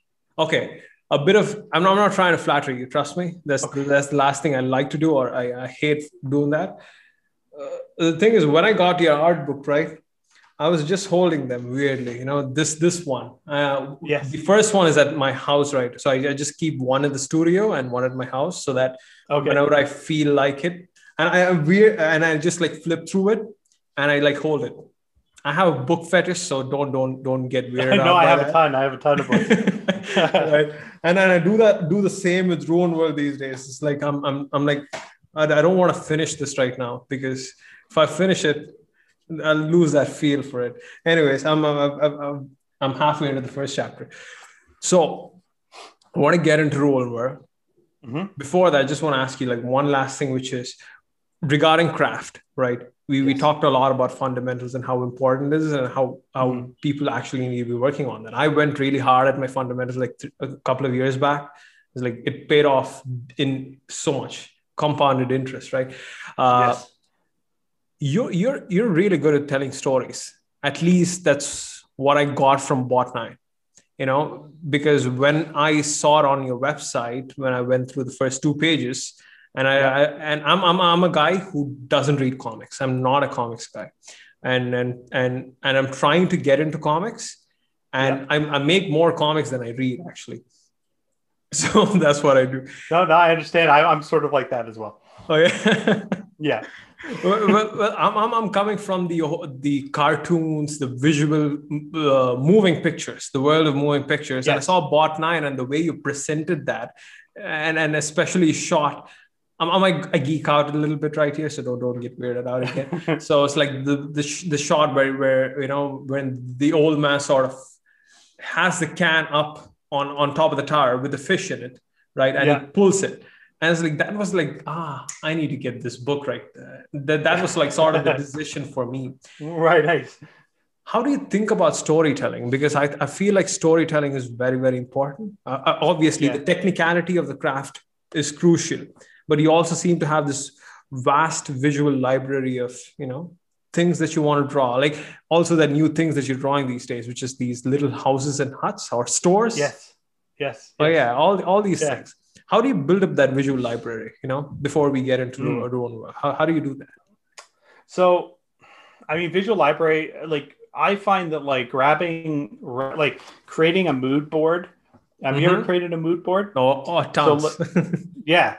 So like that I find is key. Like when I'm starting to visualize a project, the Mhm. more um, images I can pull to sort of like just even if it's not necessarily something I'm going to go look at again, I, I build a folder of Mhm. these things, or sometimes I'll actually just take the images and I'll paste them on a big like you know um, sheet um, in, in in Clip Studio and and and just to have a, a- as a point of reference when I'm going back because it's just you know understanding kind of trying to it's trying to like mold mold the visuals in my head through Mhm. multiple images right, And- right, right, right. i think that's the thing if i just start blank Uh huh. I mean it, it feels like and i have started blank on many concepts and different things and you know i find that like the percentages of me actually creating something good when i start from nothing is so Mhm. much smaller than if i do a little bit of research i grab a bunch of things Right, and right, then right. I, you know, um, like when I'm doing those shops that I started doing, I would grab Mm-hmm. just a bunch of different shots of, you know, I go on Pinterest, I look up like cool European bakery or something, and I would just grab, you know, a bunch of images, and I'd have like, you know, maybe 20 images of this of cool different bakery, and it would just sort of start to visualize in my head a little more, and I'd Mhm. have little things I could look at for like you know because I, I i don't have the visual language of of necessarily architecture always in my head Mhm, um mhm. you know characters characters i find are a little easier because i do it more i have Right. a little bit more of that visual sort of like it's it's more automatic i guess Right, Um, right, but when it comes right, to right. architecture and things i don't draw like that like a, a a crazy amount of, of background so um i definitely need to have do the research ahead of time if i'm going to have a successful sort of illustration in the end you know what i mean yeah. so it's just doing the research really like that's if you're going to be drawing something that you're not all that familiar with the more research you can do Mhm. sometimes i get it sometimes i can find it gets out of hand like oh, if i'm if i'm on pinterest sometimes i'll waste a whole afternoon you know Mm, three hours right. looking at you know and I'm, it's not just you go there down yet. Yeah, I'm, I'm not. Right. I, I cannot relate to that because I know that's a pitfall. I, I keep hearing that, right? People, every everyone, yeah, telling me, don't get into that trap. So, like, you know what? I'm not going to go into that. yeah but it's still like i mean i find that it, it ultimately is helpful Mhm. Um, and uh, mine is if I get off on a tangent, if I happen to be looking on Pinterest, especially if I'm looking at like um, concept art, you'll see an artist and I'll be like, oh, who's this artist? And I'll go check out their art station and I'll, and then I go down a Oh, rabbit hole like, Yeah, who are they yeah. follow? And I'm like, I'll, I'll be like, who's that guy following? Like, what's he, who's influencing that guy? And then I go and look. And so I find that like, Oh, you uh, do that, could too? be the bad. you, yeah. you, you go around check other, I mean, who your uh, people Oh, are following. 100%. Oh, That's, right. that's my sort of secret to secret find. I wanted to see, yeah yeah because i want to see you know i want to if i think your work is good i want to see who you're Who's following influ- who's, influencing you or who do you find good and uh, you know i find that's a great way to find uh, other artists um so yeah anyway that's uh Yeah, So, so how, how did this come about then? How does 120 pages of monstrosity? Because I go through the artworks, and I'm like, holy crap! And and and and, and for people to know, just just for people's understanding, in in what time frame did you finish this? Okay, so I started it late 2017 Uh-huh. and or summer of 2017 maybe and then uh when did it come out wait no maybe i got my timeline wrong. Maybe it's 2016 because it, it was basically like a year and a half. That's that's So- pretty impressive at least. That's what I like to and that's that's a year and a half while i'm doing full-time Full time, yes yes that's that's what i was so say. That's because you, that's the yeah. You you were consistent on I- i'm at least i was seeing every almost you know uh, uh, more consistently on social media than you're doing other work. And then yes. and then you finished a comic book and and and i also asked you about that so so a couple of things on ruin world uh wh- what's the story about and j- just for people people to get some context Yeah, yeah. on it and i'd, I'd So- love for other people to go and get a copy because i, li- I really Oh, yeah. like it So, uh, yeah, Ruin World is essentially a fantasy adventure using an- anthropomorphic characters, sort of like Ducktales and that type of stuff. Um, Mhm. and they essentially this this world is. I sort of built this foundation on the idea that you know at one time this world was full of magic, full of Mhm. like monsters and you know the powerful artifacts and things like that. And then there was a period of time where that like everything maybe there was a big war and everybody died kind of thing and then these Mm. creatures that inhabit this earth now or inhabit this world um, Ah. they start to sort of uncover like through these old temples and old like things there's this magic that sort of lays beneath the world and they Mm. start to like uncover it so like there's a lot it's almost like an industry is built around finding like there's there's these uh you know you're either a rune hunter somebody who's willing to risk going into an old tomb where there might be a monster laying waiting for you or or skeletons or different things like that Right. you're you're the risk taker you're the sort of more of the hero and then there's scavengers and scavengers are like uh, you know the people that would maybe just go into a battlefield and kind of dig up like you know and try to find an old shield and go sell it or like different Mhm. things like that so there's there's a lot of value in the world and uh, you know Right. um, and and so i kind of looked at that as sort of like the basis for it and then it basically was about two characters that find this map that leads to this one treasure that is a very like uh sort of um talked about like in their childhood they probably hear about this pirate that had you know Mm. uh, um he had this like he raised the dead he was powerful he he um, uh, accumulated all this wealth and uh, you know treasure and so it's a big like you know it's a, it's a big treasure hunt essentially a, a f- sort of a fantasy adventure as well. yes with Yeah. monsters and and, Monster. and there's a whole yeah there's a whole like sort of like uh, uh i don't know i don't want to get into it too much but there's like a underbelly of like you know sort of like uh black market trading and stuff like that. That's Ah. kind of where the the villain exists. He's got he's got kind of like a pawn shop that he runs and it's a whole like he's kind of a bit of a gangster. And so like uh, he he hears about the map and he starts going after these characters to get a hold of this map and it becomes a whole thing. There's there's double crossing going on. There's i tried to sort of make this sort of like you know uh, when i when i think of my when i think of my stories uh-huh. I, I visualize them, so I, I see them as Right. like a movie playing playing out in my head. Oh, Like I see I see it as a cartoon. That's how I visualize it all. And so going back to kind of what you were asking me earlier, like you know the guy pulling the bucket in, like Right, that's right, right. because in, in my head I'm like, how does he get from here to here? Because if I'm watching a cartoon, see, see, you know, see, I, I have to be able to- it. That that, that was the thing I was actually trying to describe because, I mean, I, I was able to see that uh, thing, you know, sort of play like a little cartoon, right? Like or Yes. like an, a a movie of sorts, and I was able to relate to that, and and it was wordless, which was very fun, you know, Yes. because uh, I, I it takes a lot of time for me to like read a, a comic. Obviously, most comics have words, but I wish comics had less words so that I can actually look at the pictures. You know, well, Bot Bot Nine is all pictures. So pictures. I, um, I, I like that. I like that. I well, like that. yeah, Bot Oh, Nine was a great a great challenge for that because I, I sort of in my head I go, can I do this? Like, can I pull off telling a story that Mhm. actually makes sense without any words? Like, Mm. and can I convey this message? And it's it's neat to hear that you went back to do it because that's something where like I know the story as I'm drawing it. It makes sense to me, and that was sort of like a weird sort of like you know a little bit scary, but a little bit like you know exciting. Like I I, I was really curious to see how people were going to see the story. Are they going to get it? Like you know, I didn't get it the first time. Right. I, I, was like, okay, why is this bot going from here to here? Then once I yes. realized it and then went through the book again, every action made sense. Every panel. Oh, wait. I don't want right. to say it. I, I, am not going to say. It. I, no, say no, but that's it's kind of like this. You know, when you, when you watch those movies, like a like a Sixth Sense. Remember the Sixth Sense? Right, right, right. That one? Yeah, I haven't watched it, but I know Bruce Willis is the coach.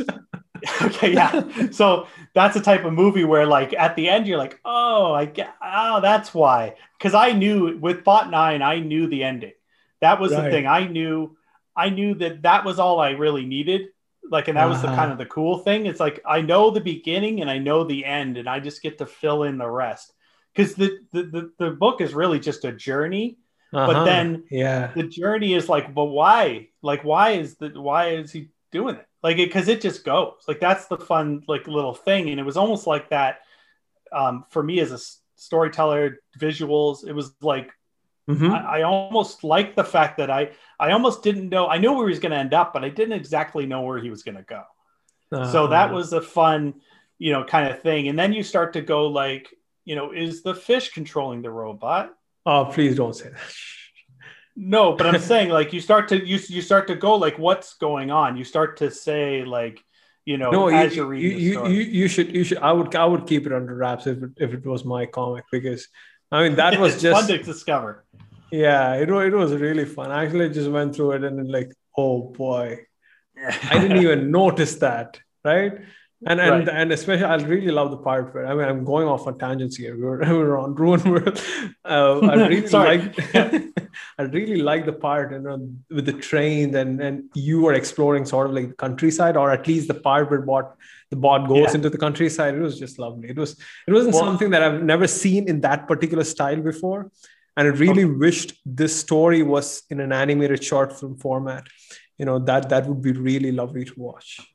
Yeah, the well, I had I had watched. Okay, so I was late to the game for watching Miyazaki movies. Oh yeah, I um, I, I just I, am I'm going to be honest here. I'm not. I'm, i saw Wind Rises. I'm not able to get it. Right, I'm not able okay. to get Miyazaki. Well, I I I dove in. I finally decided I'm just going to dive in. I bought uh-huh. like all the blue Blu-rays. This was like you know two years ago, uh-huh. and uh, I sat down. I watched them all. Um, I was surprised that the films I end up liking more than other films. I, I didn't mm-hmm. know like Kiki's Delivery Service was my favorite, and I that's something like you know, as a 43 year old guy who'd like you know like to, to, to sort of relate to this girl who's like this young girl who's a witch and right. her adventure like and stuff and and see that and and that to resonate with me was like I was like wow that's just one of those things that like I didn't I never thought in a million years that I would think that that would be my favorite one like um, to- Totoro, like you know, it's a kids movie and it's great. Like it's fantastic. Like you know, um, I I just really got into his storytelling. Like when you start to see like the way he sees like the world and, mm. and everything hmm. like that. Like start start like go watch Totoro. Like like give no, it a shot. I, wa- like, I watched it actually. I really like okay. Wind Rises it, it, it, it what I'd like to think is it, it speaks to a different part of me, which I'm not exactly in, in touch with, or a part of me that I haven't developed that much of is, is what I like. Yeah. Well, that's the thing. I don't think I would appreciate these movies in my twenties at all. Yeah. Yeah. I was right. a different person and now I have kids. It's like, I think of the world differently, right. Um, you know, and I think now seeing it for the first time, it, it sort of actually was probably better. I waited.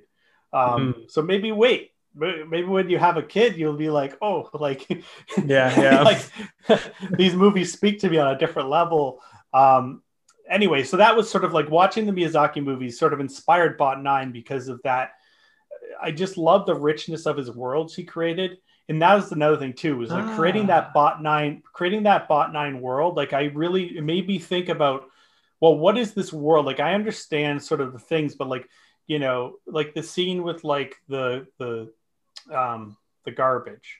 You know, and stuff like that. Mm, Like yeah, understanding like what what do these people do in this world to sort of manage what's happening? Like how do they live? You know what are the challenges of the world? And that sort of helps sort of you know really uh, shape like that story like the in between because like i said i knew the beginning i knew the end and Mm. but as he explores this world it really made me how to think about how this world functions you know and try Right. to think about that stuff. So that's why bot 9 was exciting for that because it was a fun way to sort of like you know build this this this world around this character and build it around his adventure. And yeah it was just it was a great little like experiment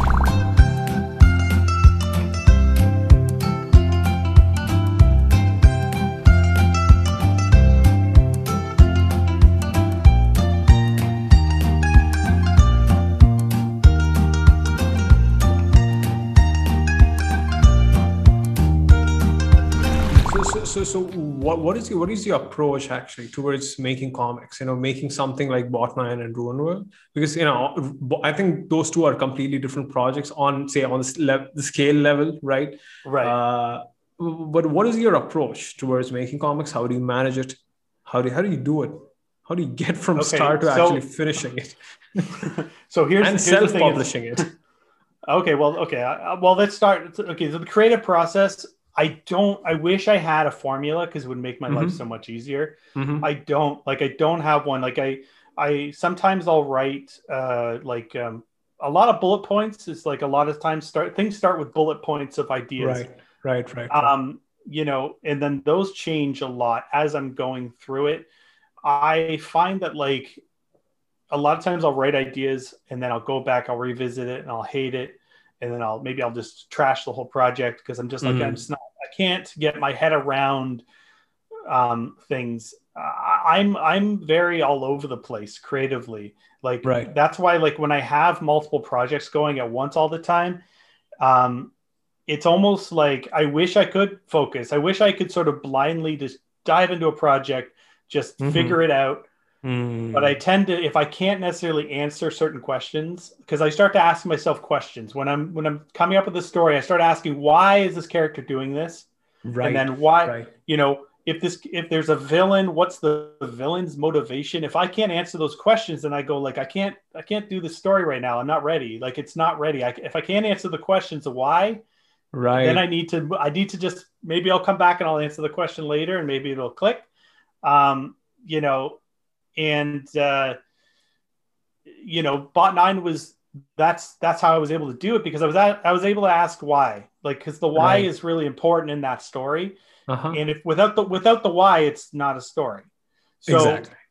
you know, and and so I think that's my approach to, to comics or storytelling is is being able to ask why Mhm, why are they doing this and having a satisfying answer for that mhm. and if i don't have that answer then i won't proceed any further sometimes right. though sometimes like i find like maybe if i don't have the why yet like Right. one of the projects i'm working on right now i'm trying to figure out the why but Uh-huh. i but i have made some interesting characters and i and i and i've started to you know do uh, pose sheets i'm doing like uh, pose Mm. sheets for the characters right, right, right. some expressions. I do that because the more I do that, I start to know these characters. And then if I know the characters better Uh, visually, and then I start to think about them in story sense, and then maybe that'll help answer whys later. So I find like through the art, like is it because I'm not a writer, I'm an, I'm a visual storyteller. storytelling, so yes. I, am, I almost need to create the artwork to help like sort of support the writing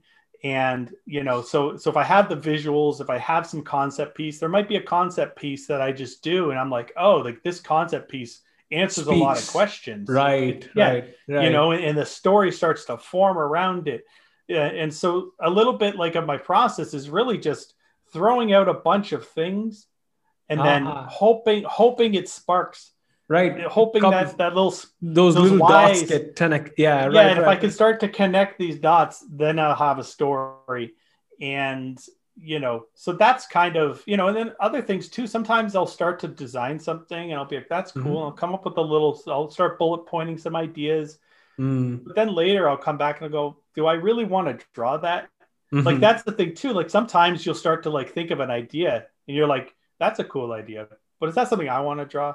Like it might not be like, you know, I, I have an interesting story for like uh a, a violent vegetable sort of like story where these characters are like killing each other, but they're all vegetables.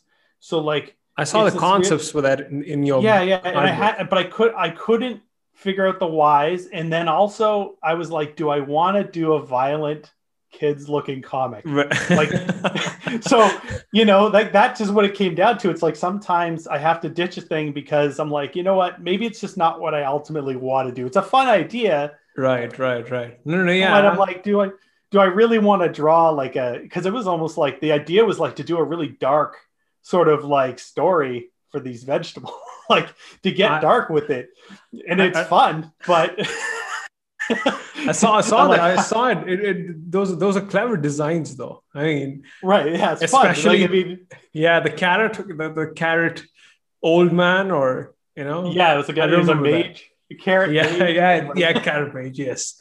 Actually, I should put up um, put up a picture on screen so that people can actually see there. Uh, so, so, so uh, so wait, so how, how do you how do you manage this whole thing? Because you know there's there's the uh, I know I'm asking you a lot of yeah yeah big broad questions because there's one your story uh, uh, uh, say design approach that you need to do for your in, during the development phase of your comic. Yes. Then you're doing uh, multiple projects on the other side.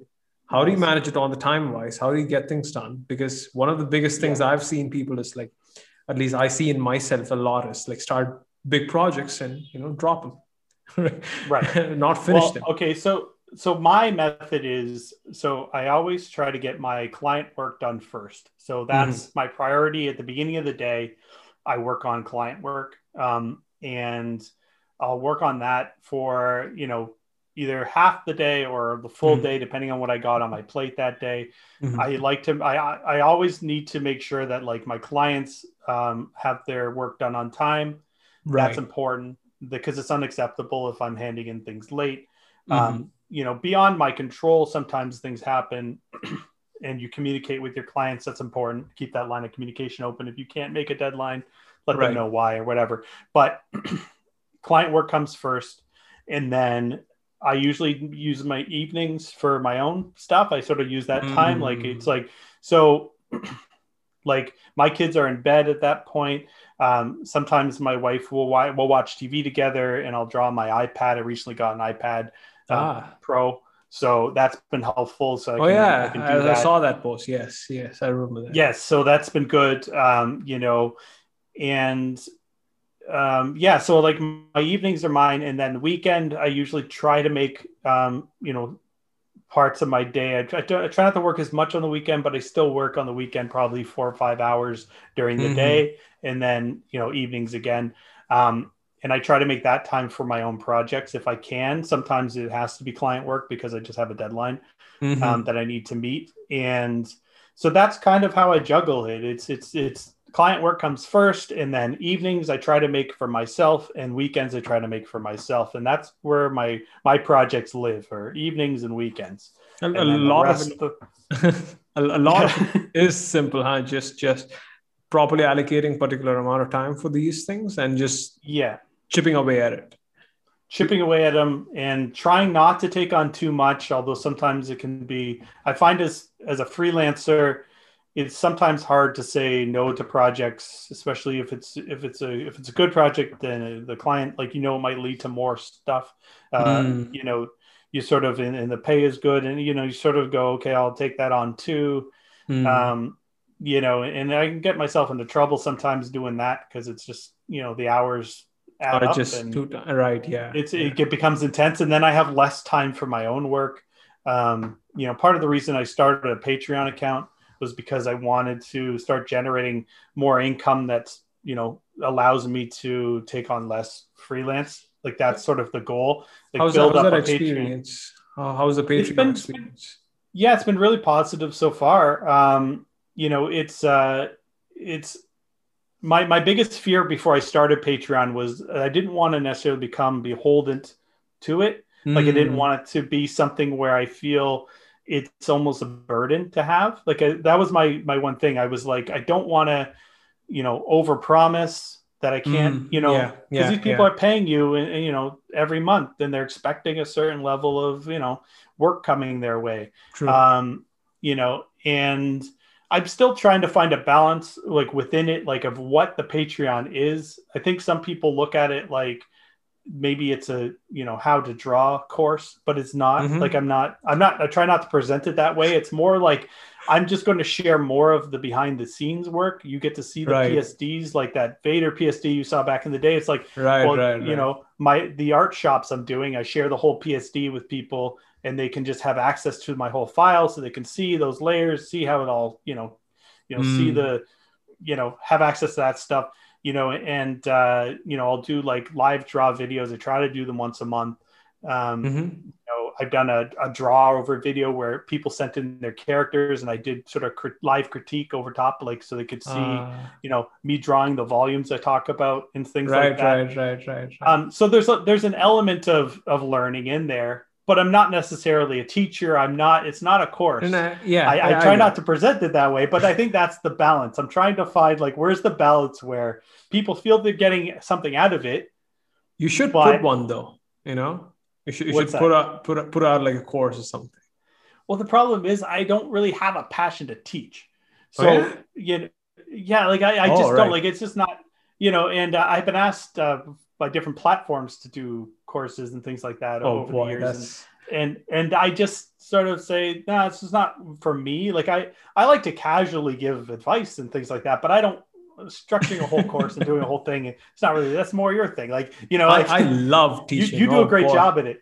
Yeah, but you're you, you're like You I mean think? you're really good at presenting and you know articulating your ideas and like you know Right. you really you you nail that. Like you have that you know te- I can tell you like a teacher's like you know mindset. in genetics like, you know what I mean? teacher, so genetics. I don't know. Like I think you need a certain personality. My my biggest thing too when I was in college, Mm. um, we because I going back to when I said the animation industry had crumbled, we got Mhm. a lot of veterans coming in to teach, which was great. You're like, oh, this guy's worked on Yeah, features, Yeah, yeah, right. but this guy doesn't want to teach. Teach, He just yes. needs a job. And we had a lot of teachers that ended up like not being great teachers. They were great artists. They were great artists that is so but- big. Yeah, yeah, but yeah, yeah. being a good teacher i think is that's that's why i don't teach because i don't feel i'm a great teacher now i might be able to give you advice here and there but like i'm not a great I, I don't think i have that in me so i think that's why i don't i don't necessarily you know May- may- maybe you about- should do some like drawing advice with Derek Laufman, where you just casually right sit yeah yeah and just just give out well drawing and, that, advice. and that's sort of yeah that's sort of you know the, the patreon sort of allows me to experiment a little bit right. and do these sort of live draws. I got a live draw coming up this weekend, um, in the next Saturday or this coming Saturday, um, Uh-huh. where I'll be doing. I'm going to show how I uh, sort of make a character design like sheet, like how I take a character design and then I do a pose sheet and I do Mhm. like some expressions and sort of show people like kind of how I, you know, draw over my own characters to then Mhm. create new poses because I Mhm. do that a lot because the animation background like we used to draw like on like uh you know you draw on um, light tables and you'd have multiple pages and when you're doing your animation you're drawing on Mm. top to make the character move right so Right. i always took that sort of as a way to sort of like if i'm going to take a character design and do a new pose and, and you know i draw over top of my old characters i almost just like you know put it on a layer underneath I Mhm. make it really light, and then I start drawing my pose on top, so I keep my volume sort of you know intact, and I sort of it helps helps me sort of create the movement and keep everything kind of still in place. So I'm going to show people how to do that. So like there's little things like that where I'm still trying to figure out my Patreon, like you know a little bit teaching, but a little bit behind the scenes, a little bit of me just sharing stuff that I wouldn't normally you know dump on social media because maybe it's you Mhm. know um, just something it's too much. I'm not going to post on social media all day long. Um, right, right.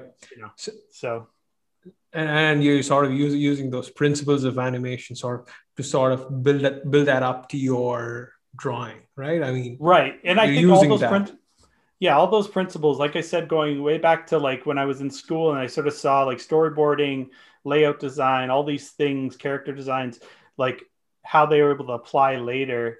Like all Mhm. that stuff ended up being stuff that I could apply later to my comics and my art. mm-hmm. it was great. It was actually ended up being a great thing, and I'm glad I took the course because of that.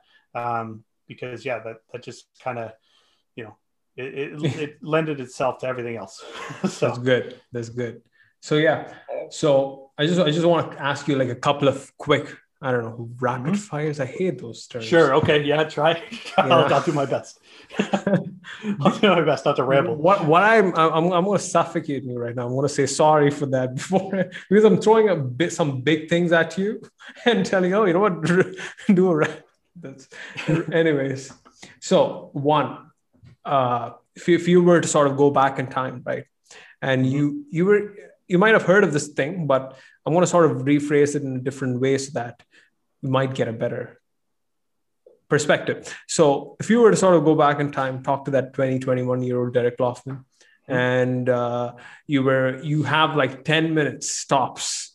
All you can give is like pointers for the guy. Yes. And whatever you say won't affect your current position in where you are in life right now, but it might create an alternate timeline where that Derek okay. Laufman could be like the next, I don't know, ruler of the universe, ruling comics or something. So what, what, what would you say in terms of say life, art, business, craft, freelance? Okay. Uh, let's let's go with life first. Okay. Well, life. Ooh, uh,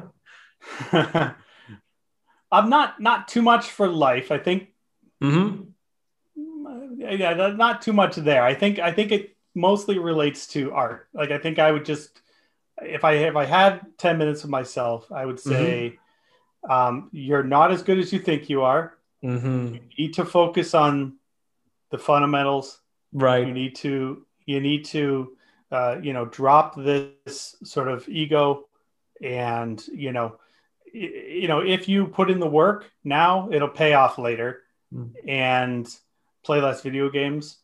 Um, you know, and uh, uh, watch less TV. So um, those are the things I think. Like you know, those are, those are the things I tell myself. Those are those are the key things I needed to do that I didn't do when I was in my twenties.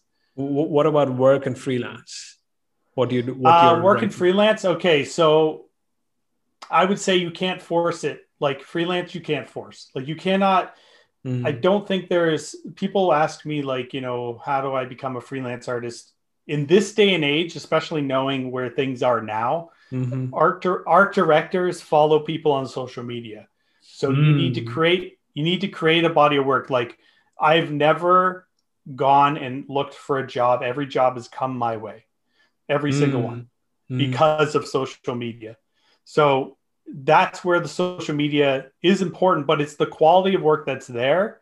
And I think that's key. So when that when that art director looks at your work, it needs to be your best work. And that's when the jobs will come. It's not going to come just, you know, they're not handing out jobs to everybody. It's not, you know, it's just not how it goes. It just you have to be, it's sort of like when the call comes, you have to be ready. So mm. having those strong fundamentals and being a, you know, there, there's uh you know and then also like you know draw like when you draw for yourself mm-hmm. you'll find that like the work will be better and right. if you're drawing what you like that work will the, the quality of your work will shine through uh-huh. and i think that's like if you're not don't you know sometimes it's like i mean you can certainly draw for the job you want like that's that's like if you want to get into an animation studio as a background artist well, mm-hmm. you better have been practicing background art and drawing the level of quality that you see in an animated movie. Right. If that's where you, you know, if you want to draw for, you know, Disney, you better be creating Disney level stuff. If you're not creating Disney level, and maybe you don't know, like that's the thing too. Like, you know, as a young artist, you might not have the eye yet. Like, you know, the, having that artist eye. Like it took me a long time to develop my artist eye. Right. That is that is so true. So you know, true. being able to see your own flaws, like that's that's huge. Like that, uh, like hopefully, you know, I don't know if I could have taught myself at 20 to see my like I don't know if I had the maturity yet. Mm-hmm, like I almost mm-hmm. needed like art maturity, and I, I like I said, I, I matured late as an artist. I think, uh-huh. you know, and and uh, I wish I wish as like a teenager I had it because I think if I had it as a teenager, if I had more art maturity Mm-hmm. and I could see the flaws, I would have improved. But I, I, I just I couldn't, and I think that's that was a detriment to me, you know, um, being a late bloomer as an artist. You know? Anything that helped you develop that? Any anything that comes to your mind?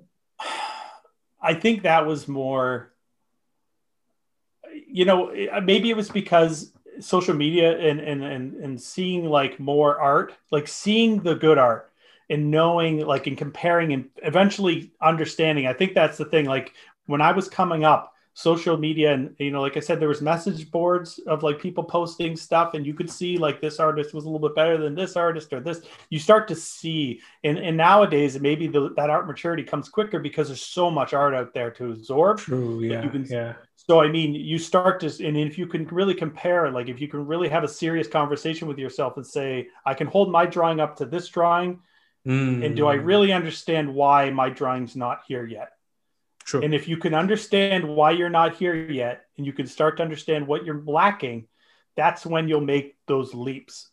And that's going to be huge for like any young artist is when they can eventually see the flaws, like see where their gaps are and fill those Mm. gaps in. That's, you know, that's the that's the biggest thing. So many so many artists that like you know come to me and say like what do you think of this or what do you think they want you they want your approval, right? Right. Right. it's like yeah, you don't yeah. you my approval doesn't going to help you you don't need my approval what you need is that artist eye you need to develop that you know and i don't know how to get you there like i'm not sure how to I don't, there's no magic switch to even turn that on i'm not sure when you're gonna you know that that artist is gonna mature you know art, artistically and understand and get that eye to see um I'm I- like I'm not sure when it's going to come, and but Mm, until that artist until that comes, I, I think it's hard to make those leaps. But once you get it, you start to level up, and that's when you see artists level up. And like you'll notice too, like in your art, Kesh, like Mhm. Mhm. you know when you said like when i when you came to you know instagram in 2011 your skills were at a certain level but there is a point in your art career where you started to get it and i can right, see in your art i can see in your art now that you get it like you Mm. understand i've seen your development and i think that's you know w- either there probably wasn't necessarily a magic moment it was a gradual thing process. probably because yeah. you're you're you're studying and, you, and you're you're admiring all this art and you're trying to like dissect it and you Mm. have that sort of drive to do that and i think when you're really into it you know and, and it becomes your life like it's your life and i Mm. think that's that's the thing like you're invested now like you you're an artist like you Mhm. are so like you there's no like probably for you that you're not thinking like like you might say like oh i do entertainment here but i mean at the core you're an artist True. so true. Yeah. you know and and when, whenever that transition happened where you decided like i this is me now i i'm an artist Better to be an i'm artist. gonna yeah. build i'm gonna and i'm gonna build everything else around my art but you're Mhm. also like you're taking in the art you're you're buying art books you're you know watching tutorial videos you're doing these things that like you know and you're creating your own so like that's another thing too if you have the drive to teach Mhm. that's another thing too because you're analyzing your art you're analyzing this process and i think that's making you just focus and pay attention and you know that art maturity is you know you have that early on now you how old are you now uh, know. 26, 26, 27. Yeah.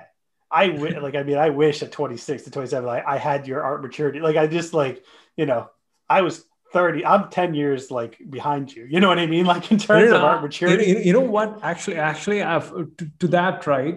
I, I think it's partly because of I always say this because I, I I hear this someone telling me that you know what I wish I had that when probably I was around your age, and I Mhm. think it's because of all the collective.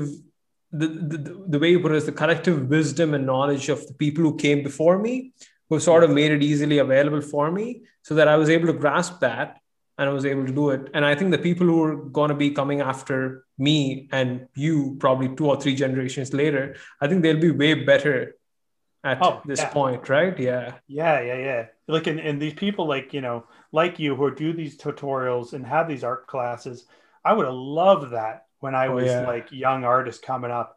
Like, you know, it's uh, going to art school and stuff was was good, but I mean, you sort of you're you, when you go to art school, you're there Mhm. for that time. You better be focused, ready to learn at that moment.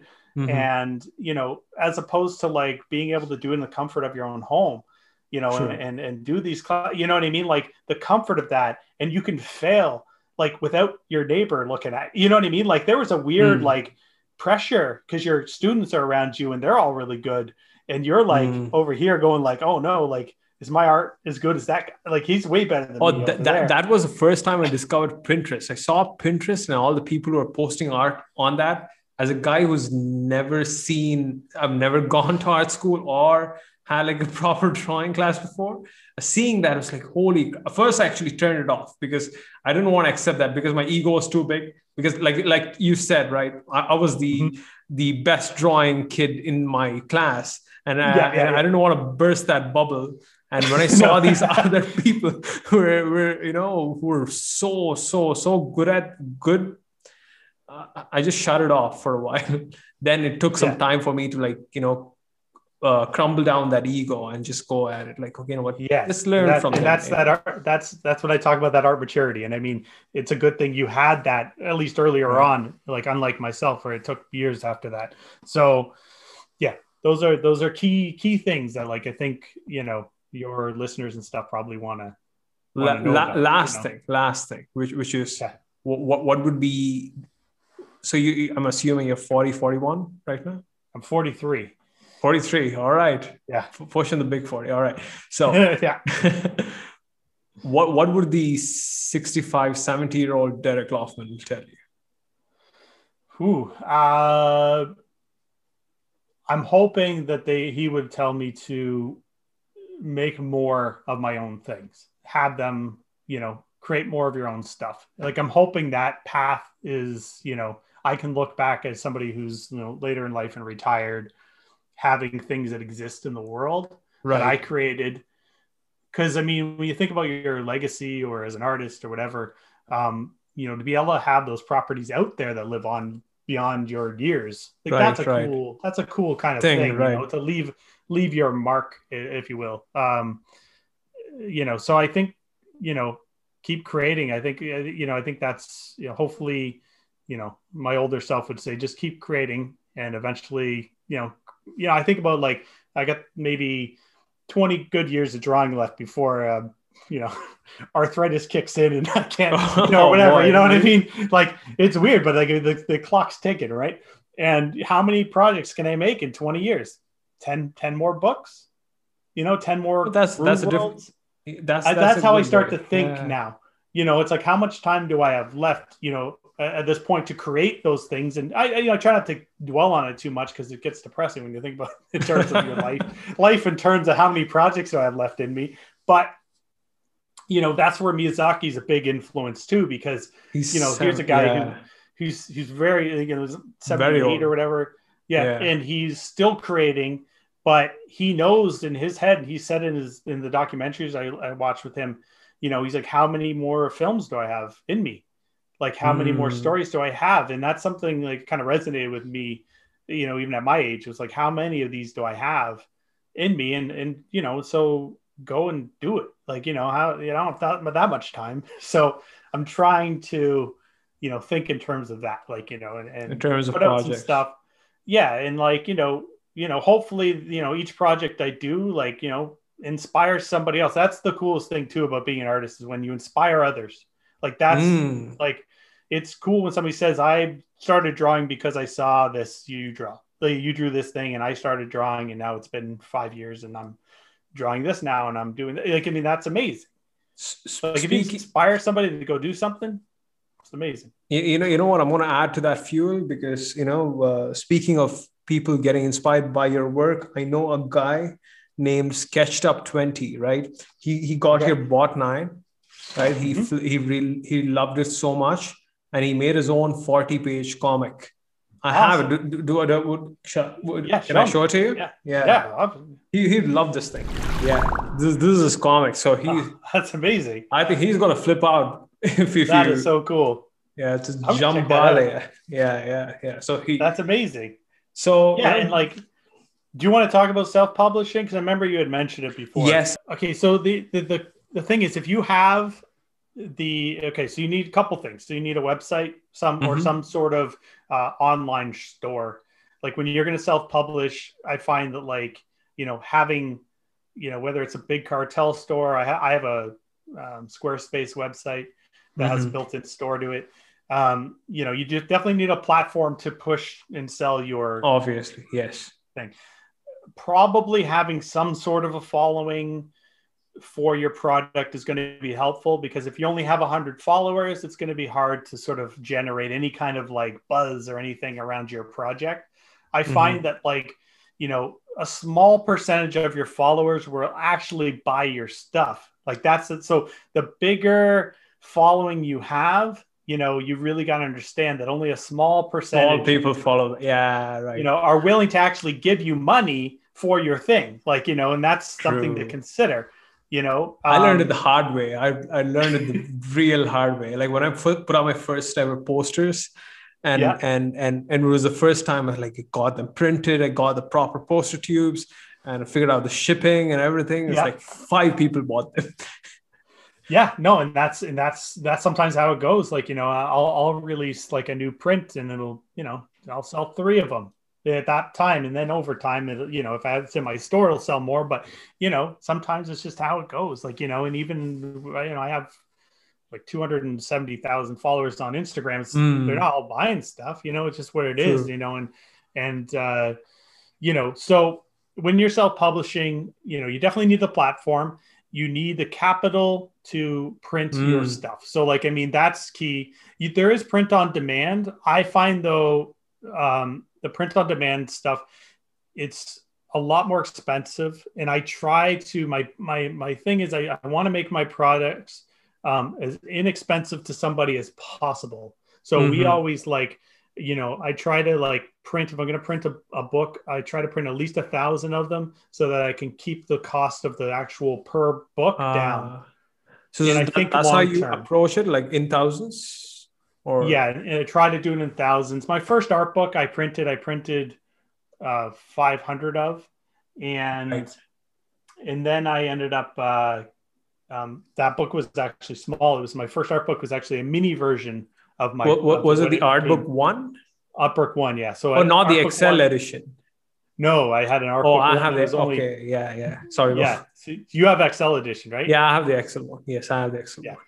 So the first one I ever printed, I think I printed 500 of, and uh, they sold really well. And then, um, yeah, I ended up doing a Kickstarter to do the bigger one. So that's something too. Mhm. So having the funds to print the books, I and that I usually go to Kickstarter for that because Mhm. I look at it like, you know, if you can't fund it on Kickstarter, it's not Mhm. worth investing your own money, holding it on your website and hoping people come buy it. Kickstarter is sort of like that thing where you, you know, at least you'll know, like if you can't hit your goals, Right. then maybe it, you're not ready. You know what I mean? Like maybe it's just the product that the people aren't ready to buy yet. Like it's like maybe you're, you know, whatever it is you're doing, it's a good testing ground to know. And then you're not investing your money yet. It's it's that like you know having a promise of people that are going to buy it, and, and then the Kickstarter ends, and then you get those funds, and you take those funds and you go print the books, and that's just Oh. That's a great way to do it. And, usually for me, like the Kickstarter will fund the printing of the books, but then I still have extra books left over later, and then those are essentially free. Like in terms of like I didn't, mm. you know what I mean? Because the you costs pay. are already Yeah, paid for. right, right. So then right. then the the profits come later when I'm selling the books later. You know what I mean? So Uh-huh. Yeah, Kickstarter kind of covers your printing the first costs, couple of books, right? Yes, the- yes. you know, and then and so that's how I kind of look at it when I'm doing you know my books and stuff and self publishing. Is I use Kickstarter a lot. Wait, so so that that is sort of interesting because I, at least uh, what I've done for my courses and and my programs at least Mhm. I've always went the route of say uh, putting up a campaign or a launch campaign or something that that is on my own website. And it, it is done fairly well. I'm, I'm very happy with where it's where, where it's sort of going. But that's obviously a different product. But i do see other people like 21 draw there doing say online programs and online courses and everything on on Right. kickstarter. Uh, okay. and have you ever tried doing things on your uh, on your own in the sense on your own website? Because I think I'm assuming Kickstarter takes what five to ten percent of your uh, the Uh, total it ends up being it ends up being eight percent. eight eight percent of the total At money least for at least for- yeah, at least in can in Canada it's eight percent. I know certain countries it can be as high as ten, um, right. depending on what the taxes stuff is. Um, but it, it's eight percent. But really, I mean, you build that into the to the you know whatever the goal is. You understand Mm-hmm. like that. You know, the other thing too is here's the other thing. Um, if you have a wife who's amazing uh, Mhm. and will do all your shipping for you, that's that's key as well because I don't touch I don't touch shipping. She literally does it all. So like anything that gets shipped out, when it, like she'll ship out like 750 orders from like Kickstarter, Jeez.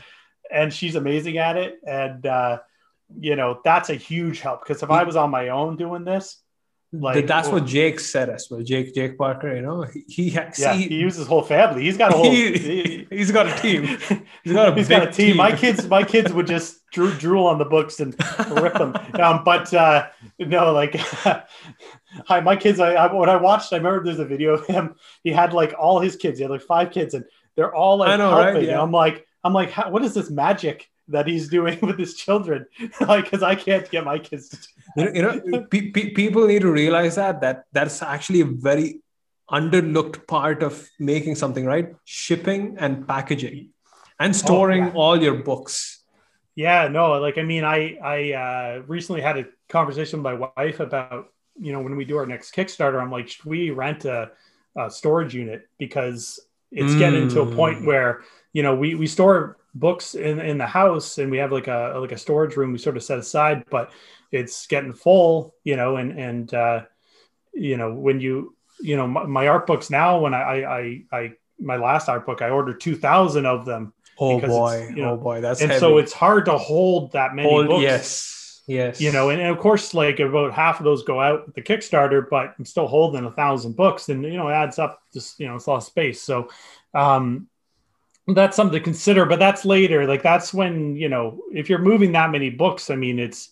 it's a different level of you know, um, like I don't think people starting out self publishing are going to be necessarily dealing with that unless you know they've got a huge following and you know Hmm. um, I, I would ask, what have you been waiting for? But you know, and, uh, and um, but uh, yeah, like you know, so like my first art book that I did, that the small version, I only like I, I I did like a pre-order and and on uh, online, and I set it up on my website. So I didn't do Kickstarter for that first thing.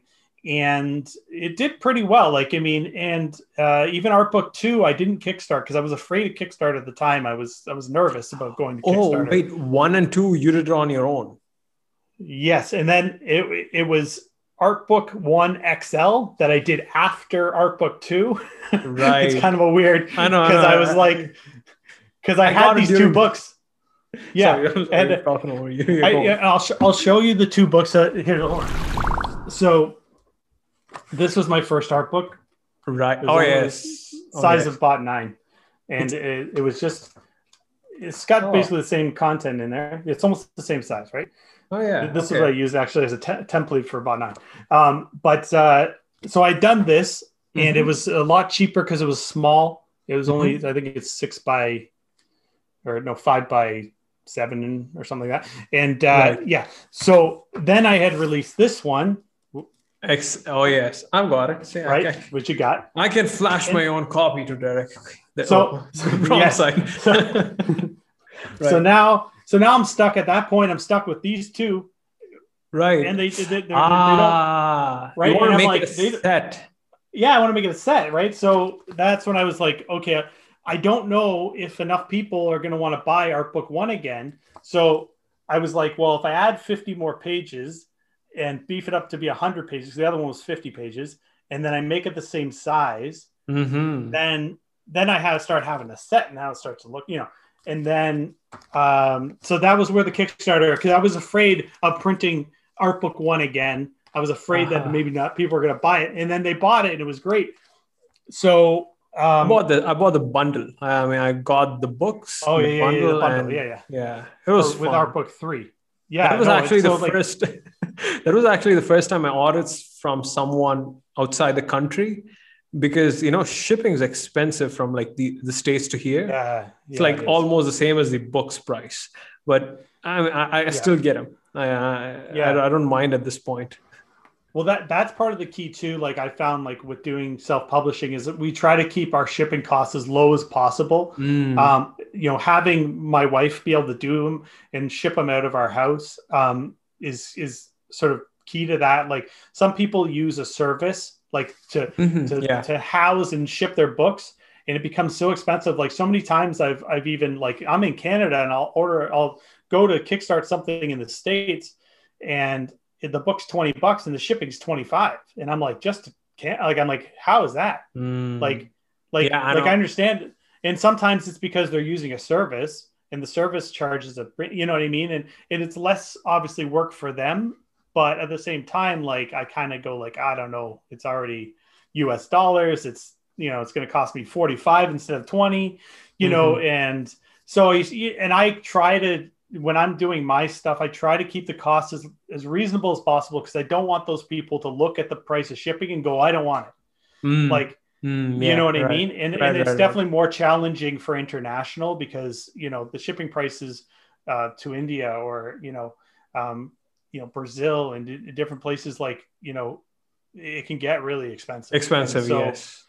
That's know, that's sort try- of because of the lack of proper outlets, or I mean, transportation. This this sort of between the thing that that is Yes. what. It, w- w- would you would you still go to Kickstarter if you had the capital to print all the Yes. thousand books? Yes. Yeah, you would. Yes, because yeah, because I find that Kickstarter, um, there's a certain amount of people that are not fans of mine that discover the book All probably right. about i'd say Right. about 30 30% of the Uh-huh. of the of the people are people that didn't follow me before and just saw it on Oh. kickstarter wow. so there's a whole market there in kickstarter people that are willing to buy things that hopefully discover your stuff through kickstarter um, so i look at it like a marketing tool so th- that eight Sorry, go on. Go on. Sorry. i was gonna say that no i was gonna say like the 8% you lose to kickstarter Mm, mm. but like I get 30% more sales. More so, right. it, so it balances out. Like in the end of the day, you know, it, it ends up being, you know, profitable. I, I I was gonna ask, like, do, do you do paid Facebook advertising? And uh, I'm, I'm getting into the. I haven't. You haven't? No, I, I haven't. Um, it, it's, uh, I know there's services and you get Right. bugged a lot. Like, I mean, when I do a Kickstarter campaign, they all come out of the woodwork the second you have a campaign up of like all these people Oh, yeah? promising.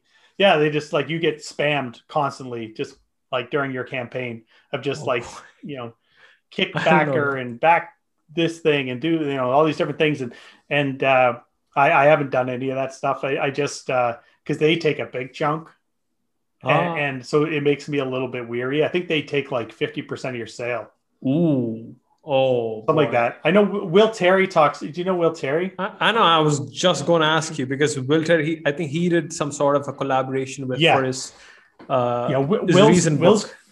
yeah, Will was great for like just uh, giving information about you know sharing that information about his whole process and numbers and things like that is really helpful. Like hearing him talk about that stuff on Yeah. on his YouTube channel and stuff. Right, right, right. Um, yeah. And uh, you know, just it sort of made me go, oh, I don't know, like, um, you know, I, I I wonder, like, I did definitely wonder. I'm like, if I used the service, would it Mhm. would it end up being better in the end, or would I end up losing? And it's a Uh, gamble where I'm like, it sort of works. I'm okay. Like, I sell enough currently Right. that I'm okay. I'm okay not giving this other company money to to potentially like you know whether they're gonna give me more sales or not. Um, yeah, I don't know. Nothing It- it- justifies. it might depend on the product. right? No, no, true. yeah, You're like, right. Nothing mean, it- justifies it. No, sorry, keep on. I No. don't know some weird thing with the connections like lower, slower. I mean, no, nothing, nothing justifies fifty percent. I mean, like, what do you? What? What? I I don't. Yeah, I, I can't even I think. think of I think it's like they get fifty percent of the people they bring to your campaign. It's a Oh, weird thing. So it's like, but still, like, I mean, I like, I mean, for me, I don't build that much profit into my Kickstarter. So it's like, I'd be losing money per sale that they bring in because I don't, I keep my, I keep my margins as close as possible because I want the book to be affordable for people. So I don't have a Uh-huh. lot of room. There's not like I have a whole bunch of profit built into my Kickstarter. right you know, right right Um, and uh, so like I when I do the Kickstarter, like I'll do commissions and stuff, and I'll I'll that's more where the profit comes from Mm. because I might do like you know 20 25 commissions during that Kickstarter, and then that becomes profit that I earn way better from the Yeah. Kickstarter. But really, I'm just trying to generate enough money to, to cover the costs of my books. And then once you Uh-huh. have the books, um, you know, at least you have a tangible thing that you can sell on your website. And then, you know, I can take it to conventions, you know, when eventually we can go to conventions again. And, right you know, yeah. So, you know, there's definitely like having the product, I think is key. Mhm. Um, yeah you know and uh, that's kind of what you know when i think about building more art books and, and building more graphic novels is i want to have more product you know in hand that i can sell and that's like you know ends up being more uh, i like just passive income the more the as my career gets i want more passive income so i have to work less to make the same Mm. amount of money that's Ye- kind of the goal right very true very true and and and and and from what I've known with those uh, people, I don't know. I've heard, I've heard of the business models of these uh, backstarter. I mean, the, the people who part uh, partner with you on the Kickstarter campaign. I then think that the process sort of very simple if you sort of know how to do it in the sense that uh, they they say collect some make some assets and create some sort of A/B testing on uh, paid advertising, and Sure. uh, and and and what they do is they see what works and they Mhm. just uh, boost that. And yes out of that audience, I think it, you would be better off if you actually do, did that yourself. You would actually get way more. Uh, right yeah if i had the wherewithal to do all that it would be nice Ev- ev- yeah, I, can tell you, I, I don't do it myself. I mean, I, I, I, we, I do run ads, but I don't do it by myself. I'd rather have Right. someone else do it for me because Yeah, I don't for sure. understand it. I don't. Uh, I know what people's. Uh, I, can, I can sort of understand people's attention and how how to Mhm. sort of tell stories with that attention or within that attention, but I really don't understand any, any of that. The, the, the ad, ad ads on Facebooks and Instagram part. Yeah, no it's, it's that. very confusing like, it's a whole thing that i don't even try to wrap my head around but So- uh, yeah like so one Mhm. thing i just want to say about self-publishing uh, i get this Mhm. asked the question a lot people like how do you self-publish and it's like it's literally just Mhm. making the product and selling it like it's there's no you know i think people maybe have a misconception that you need permission or you need some sort of like thing. Like i mean it's it's so much easier nowadays to just make a thing and sell a thing. Like you Mm, know yeah, it's never been easier. True. so like you know as long as you have the platform to sell it and you have the means to create it Mhm. then you then you you have your own self-published thing whatever it is whether it's prints or original artwork or making books as long as you can make it there's no like barrier. Like you know if you're going to a printing company they'll Mhm. take your money and they'll print your you know what i mean they're not yeah, yeah, yeah, yeah. they don't they don't care who they're selling to they'll, they'll, they'll make it and uh you know I, i'd say too like if you're going to you know get into your own printing um you know do a bit of research um Mm. you know find find uh you know um that was sort of a, a bit of a hurdle at the beginning was finding like pricing like you know researching communicating with people trying to get you know an idea of how much it's going to cost per unit understanding like where your profit margins are like i sort of Mhm. look at it like you know if i'm going to print something Mhm. i want to at least charge double what the cost is at least that's like a bare minimum so if like something costs me five dollars to print i at least have to charge ten dollars for it Obvi- all right, all right, yeah, yeah. you know yeah. that that sort of idea because you need to be able to you know and then you want to increase that margin like you know so and that's the least amount that you're talking about, actually. that's the least amount but yeah. you know if you're say going to um, want to like say there's an art studio or an art store that wants to take your books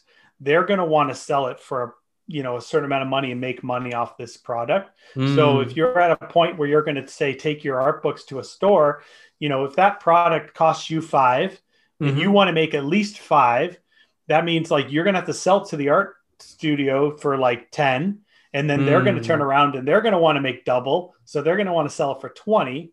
So Mhm. in hindsight, if something costs you five, it probably you should price it around 20, 20. bucks. Right.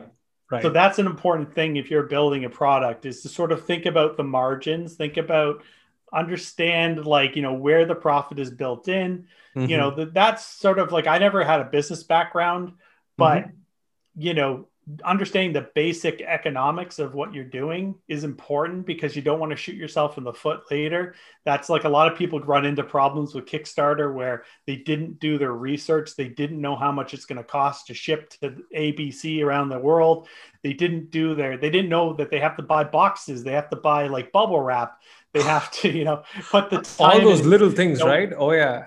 Yeah Uh, like true, you know true. we we because we had a larger volume of shipments we had to buy a label maker to make the labels to shipping labels you know and you know little things like that like you know and that thing's $400 like in like so little things like you know that add up it's it's important to do your research uh, Mhm. ahead of time before you self-publish um, you know and just understand the costs that can go into it um, yeah ask people. Like i mean that's the best way too. Find somebody who's done a successful campaign. Ask them what did what pitfalls you know what things should i be looking out for? Um you know that that's that's been key as well is just you know sharing of information is Mhm. is helpful. You know the more if i've made a mistake hopefully you'll avoid that mistake you know Right. kind of thing. And I'm, uh, I'm, I'm actually gonna I'm, I'm gonna be asking you soon though. you know, yeah no definitely yeah anytime like just yeah feel free to uh you know hop on a uh, call and ask me something I, I'd love to. I'd love to. I mean, I mean, I'm, I'm, I've just stuff finally, and after falling on my face for like a lot of time trying to make a comic book, you know, Yes. And, like I just went haywire the first time and like try to make this big project and just like failed miserably. And I built myself up like over the years to like you know doing mini small projects. I'm like finally at a time like looking at Bot 9, like I want to make a 40 to 60 page comic. I just want to get that thing because it's Yes. lovely. All these things are right at the end of the day. It's just so yeah when you get to hold something that you've made it's such Yeah. a cool feeling like honestly like i don't think anything satisfies me more like than holding at something i've made yeah. and just look like and just flipping like i'll flip through my own i'll be like i made like it's almost like an out-of-body experience to be honest like it's i'm like did i make this thing like it's almost uh, you don't it doesn't register that way but um yeah there's a certain amount of pride you have when you've created something you know and you hold it and you're like wow like this is something and then when people buy it you're like this is like that's everything like really at the end of the day like you create art because you want others to enjoy it and when people are willing to put their money down and Mhm. like buy that thing from you because they you know, like your art that much like that's huge like that's as that's, as good as it gets thing. Right. Yeah. like yeah, you yeah. know um at the end of the day so yeah like me making your own things is great like it's something i encourage um but you know at the same time like the the fan art and all that stuff might get you there you know so maybe it's not It's it's a know, stepping stone, isn't it? I mean, all those stone. things. And it might be that like i mean sometimes like it's not necessarily fan art but i mean if you're you know somebody who decides to like do your own twist on things and be unique like you had said early on in this podcast like Mhm. having your unique spin having a certain Mhm. level of quality um, to that thing if you can create something that starts to like get buzz and you see people reacting to it like Mhm. maybe that's something where you go hey i'm going to dive into this a little more like you know whatever it is and uh you know don't be afraid to lean into something and kind of you know really explore it and see you know maybe that was people are responding to it. So you know it's uh but yeah. Just I don't know where I was going with that thought. if, if you look at it actually throughout this entirety of this podcast, I think we, we just went from uh, one, obviously, you doing other things, then being able Yeah. to sort of build, work on your craft, how to work on your craft, and then how to make something, then how to put your work out there. And then we just went from that to making projects and then to putting that project out there. I think just we just went through the we, did, entire did somehow. cycle. Yeah right? Entire cycle of of the whole thing. This is- this and, uh, yeah the, and the- the other thing too is like i think i would end with like don't there's no one single path. That's one thing i've learned like talking to other artists and stuff. Everybody's path is different. Like almost Mm. you know what i mean? Like everybody's got their own unique path and it, so the, there isn't that one thing that's going to work for everybody. Um, you certainly i think you need to cherry pick like what you know this artist is doing what this guy's doing what this you know and you formulate the things that work for you because everybody's situation is different. Everybody's financial situation like where they might live in the world they might have access to different things like so i think mm. it's like it's important to sort of see you know where are people successful? You know and and it's really like a lot of just like taking little ideas trying things failing. Like i failed so uh. many times. Like you know it's like you fail at those things and then eventually you sort of figure it out and you know you have some successes but you'll take a couple steps forward you'll take a step back. You know it's like sometimes you'll take you know 10 steps back but then you'll get back in you know and uh, like you said with your comic right? Like you you started with your comic and you maybe didn't it was too oh, big and it was yeah. like yeah. and then and then you're like okay that didn't work but my next thing I, I kind of i learned from that that like you know mm. that doesn't work for me but then i saw this artist do this and that clicked so maybe i'll do that like you know that's kind of what it's all about is just sort of you know paying attention seeing what other people are doing um, you know and try to take and steal little bits of like information from other people. True, and, right? Yeah. You know, you learn from each other. I mean, that's how we evolve. You know, and I think that's every, where the you know every, these conversations are important. this is so true. I mean, I mean, do, do you know the box office artist? Uh, he, he's on YouTube. He, he, he does these highly okay. technical pen drawings. And, okay. Uh, and he's and he is he makes entertaining videos as well. Very charismatic talented guy. He he told me a very good piece of advice when I was actually making the comic. He told me like, don't think too much about it. Like just finish it. It's your first comic. At, at that time, uh, I didn't have that in a, that uh, that maturity to understand that this is not the be all and end all thing, right? I was trying to put all my eggs in that one basket, and I was trying to tackle this very big project, thinking that you know what, that hero to I mean zero to hero story is possible. And and when i fell flat on my face then i was able to realize that actually the zero to hero story is possible just not in a couple of months it'll take probably decades right right right, right. lots of mini projects and mini things doing this doing that doing this doing that like building myself slowly and it took like two and a half years or so i don't know what 2018 yeah two two years or so i've just been like constantly working towards like because uh, one of one of the things, right? I've at least noticed in myself and other beginner artists who are like really starting out is like their inability to actually start projects and finish them, and be able to sort of stick with. Pro- part of the problem is also the, the the, the current age where instant gratification is actually way more, uh, you yes. know, uh, or rewarded, right? That's that's way more rewarded than it's like hard to stick with something that is so hard that is so big. Yes right and you don't yeah. get to see the reward quickly it's probably at the very end of the tunnel and that's like a question maybe oh wait what if i make this comic put so much time into it and five people buy it right, right. so all right. those things mixed with that you never see these highly sophisticated well thought projects at least i don't see them right among my circle of youtube artists or people who are on YouTube making content on YouTube and yeah. trying to improve their craft as well.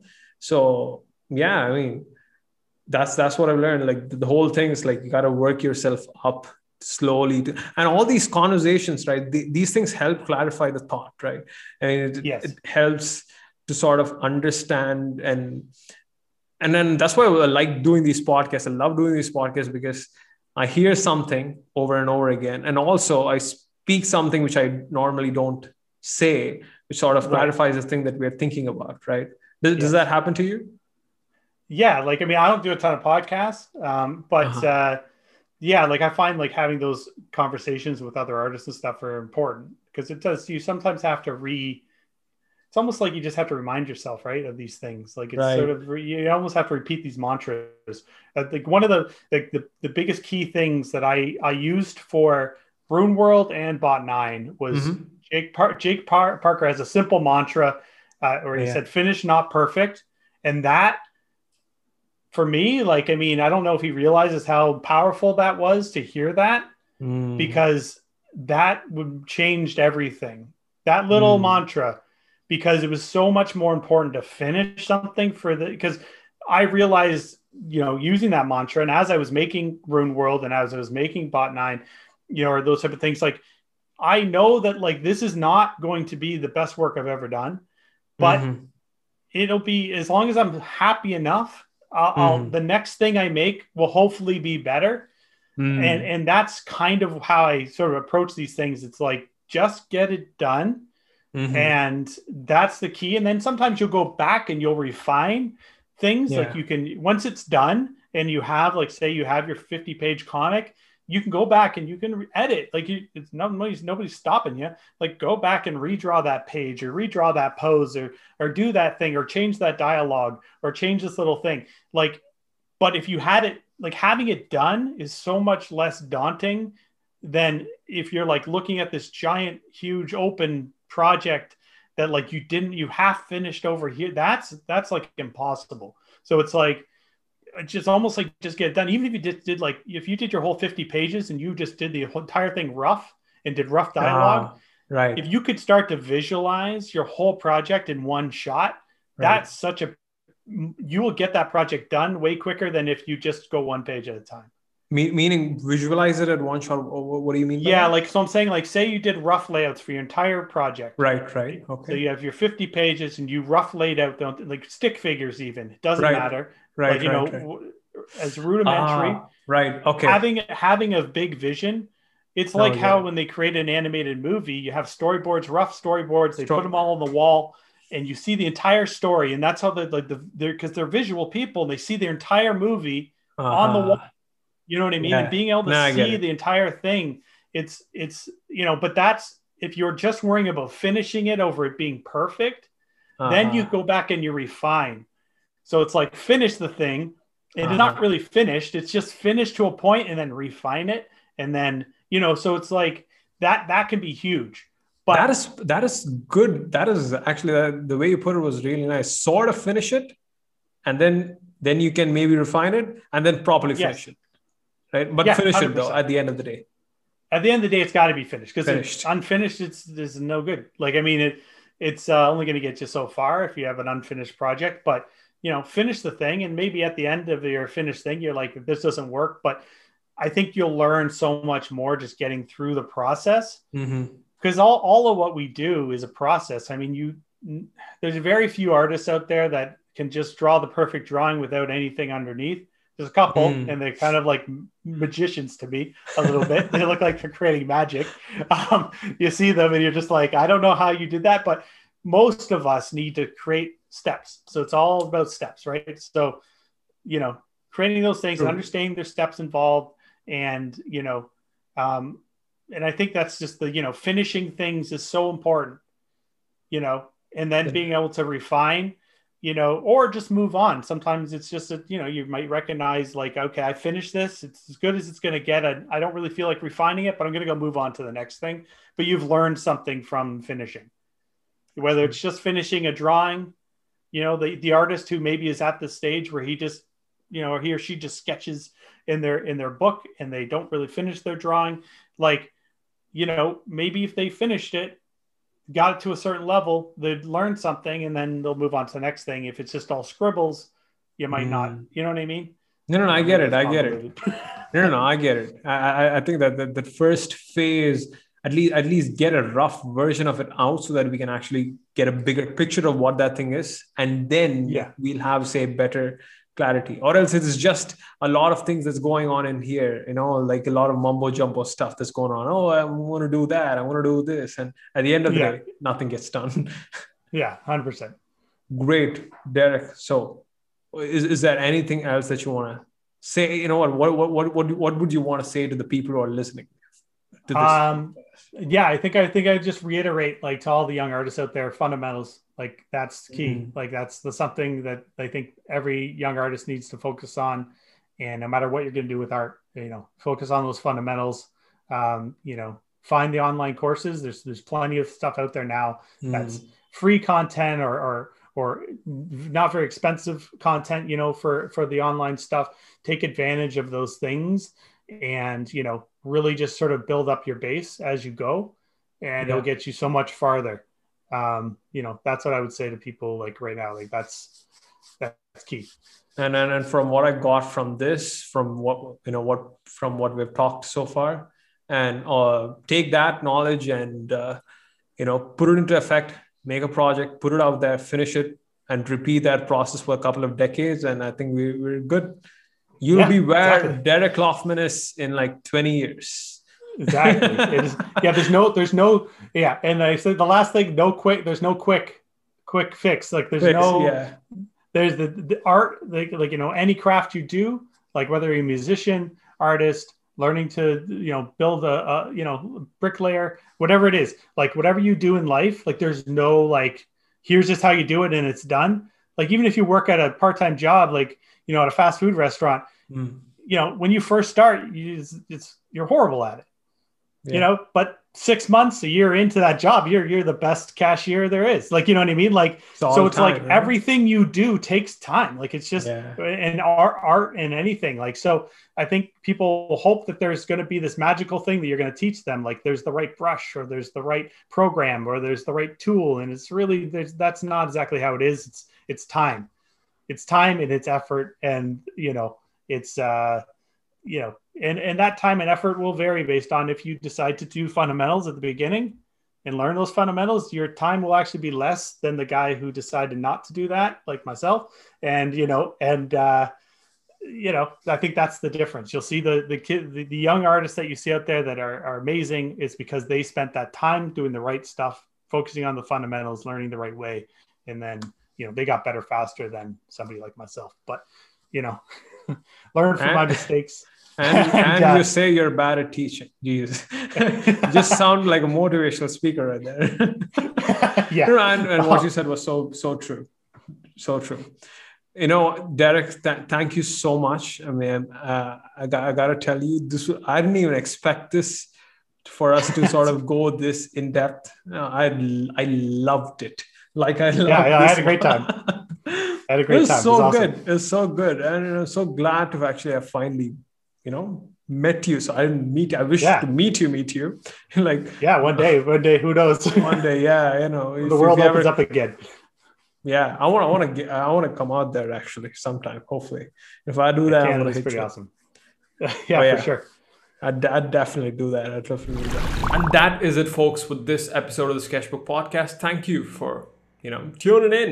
That's that's a very typical cliche way to say it. Anyways, go check out Derek's works. All the links for his website, Instagram handle are down below in the description. You can go and check him out on Instagram at Derek Laufman. And also go to his website, dereklaufman.com, and check out his shop. I have a bunch of art books from his uh, shop and also two of his comics. I, I'd highly recommend, you know, that's something that needs to be in your library because it's just a lovely piece of art in general. And two, speaking of fundamentals, right, we have a free course on drawing fundamentals from drawing camp. Down below in the description it's a seven day course. It, it will help anyone who's you know who wants to start drawing but don't know where and how to start. And also for people who are already have been drawing for like a couple of years but they have never even like given a thought to their fundamentals. This is like a fantastic place to start. It's free. It's seven days long. Go check it out. Links are down in the description the begin drawing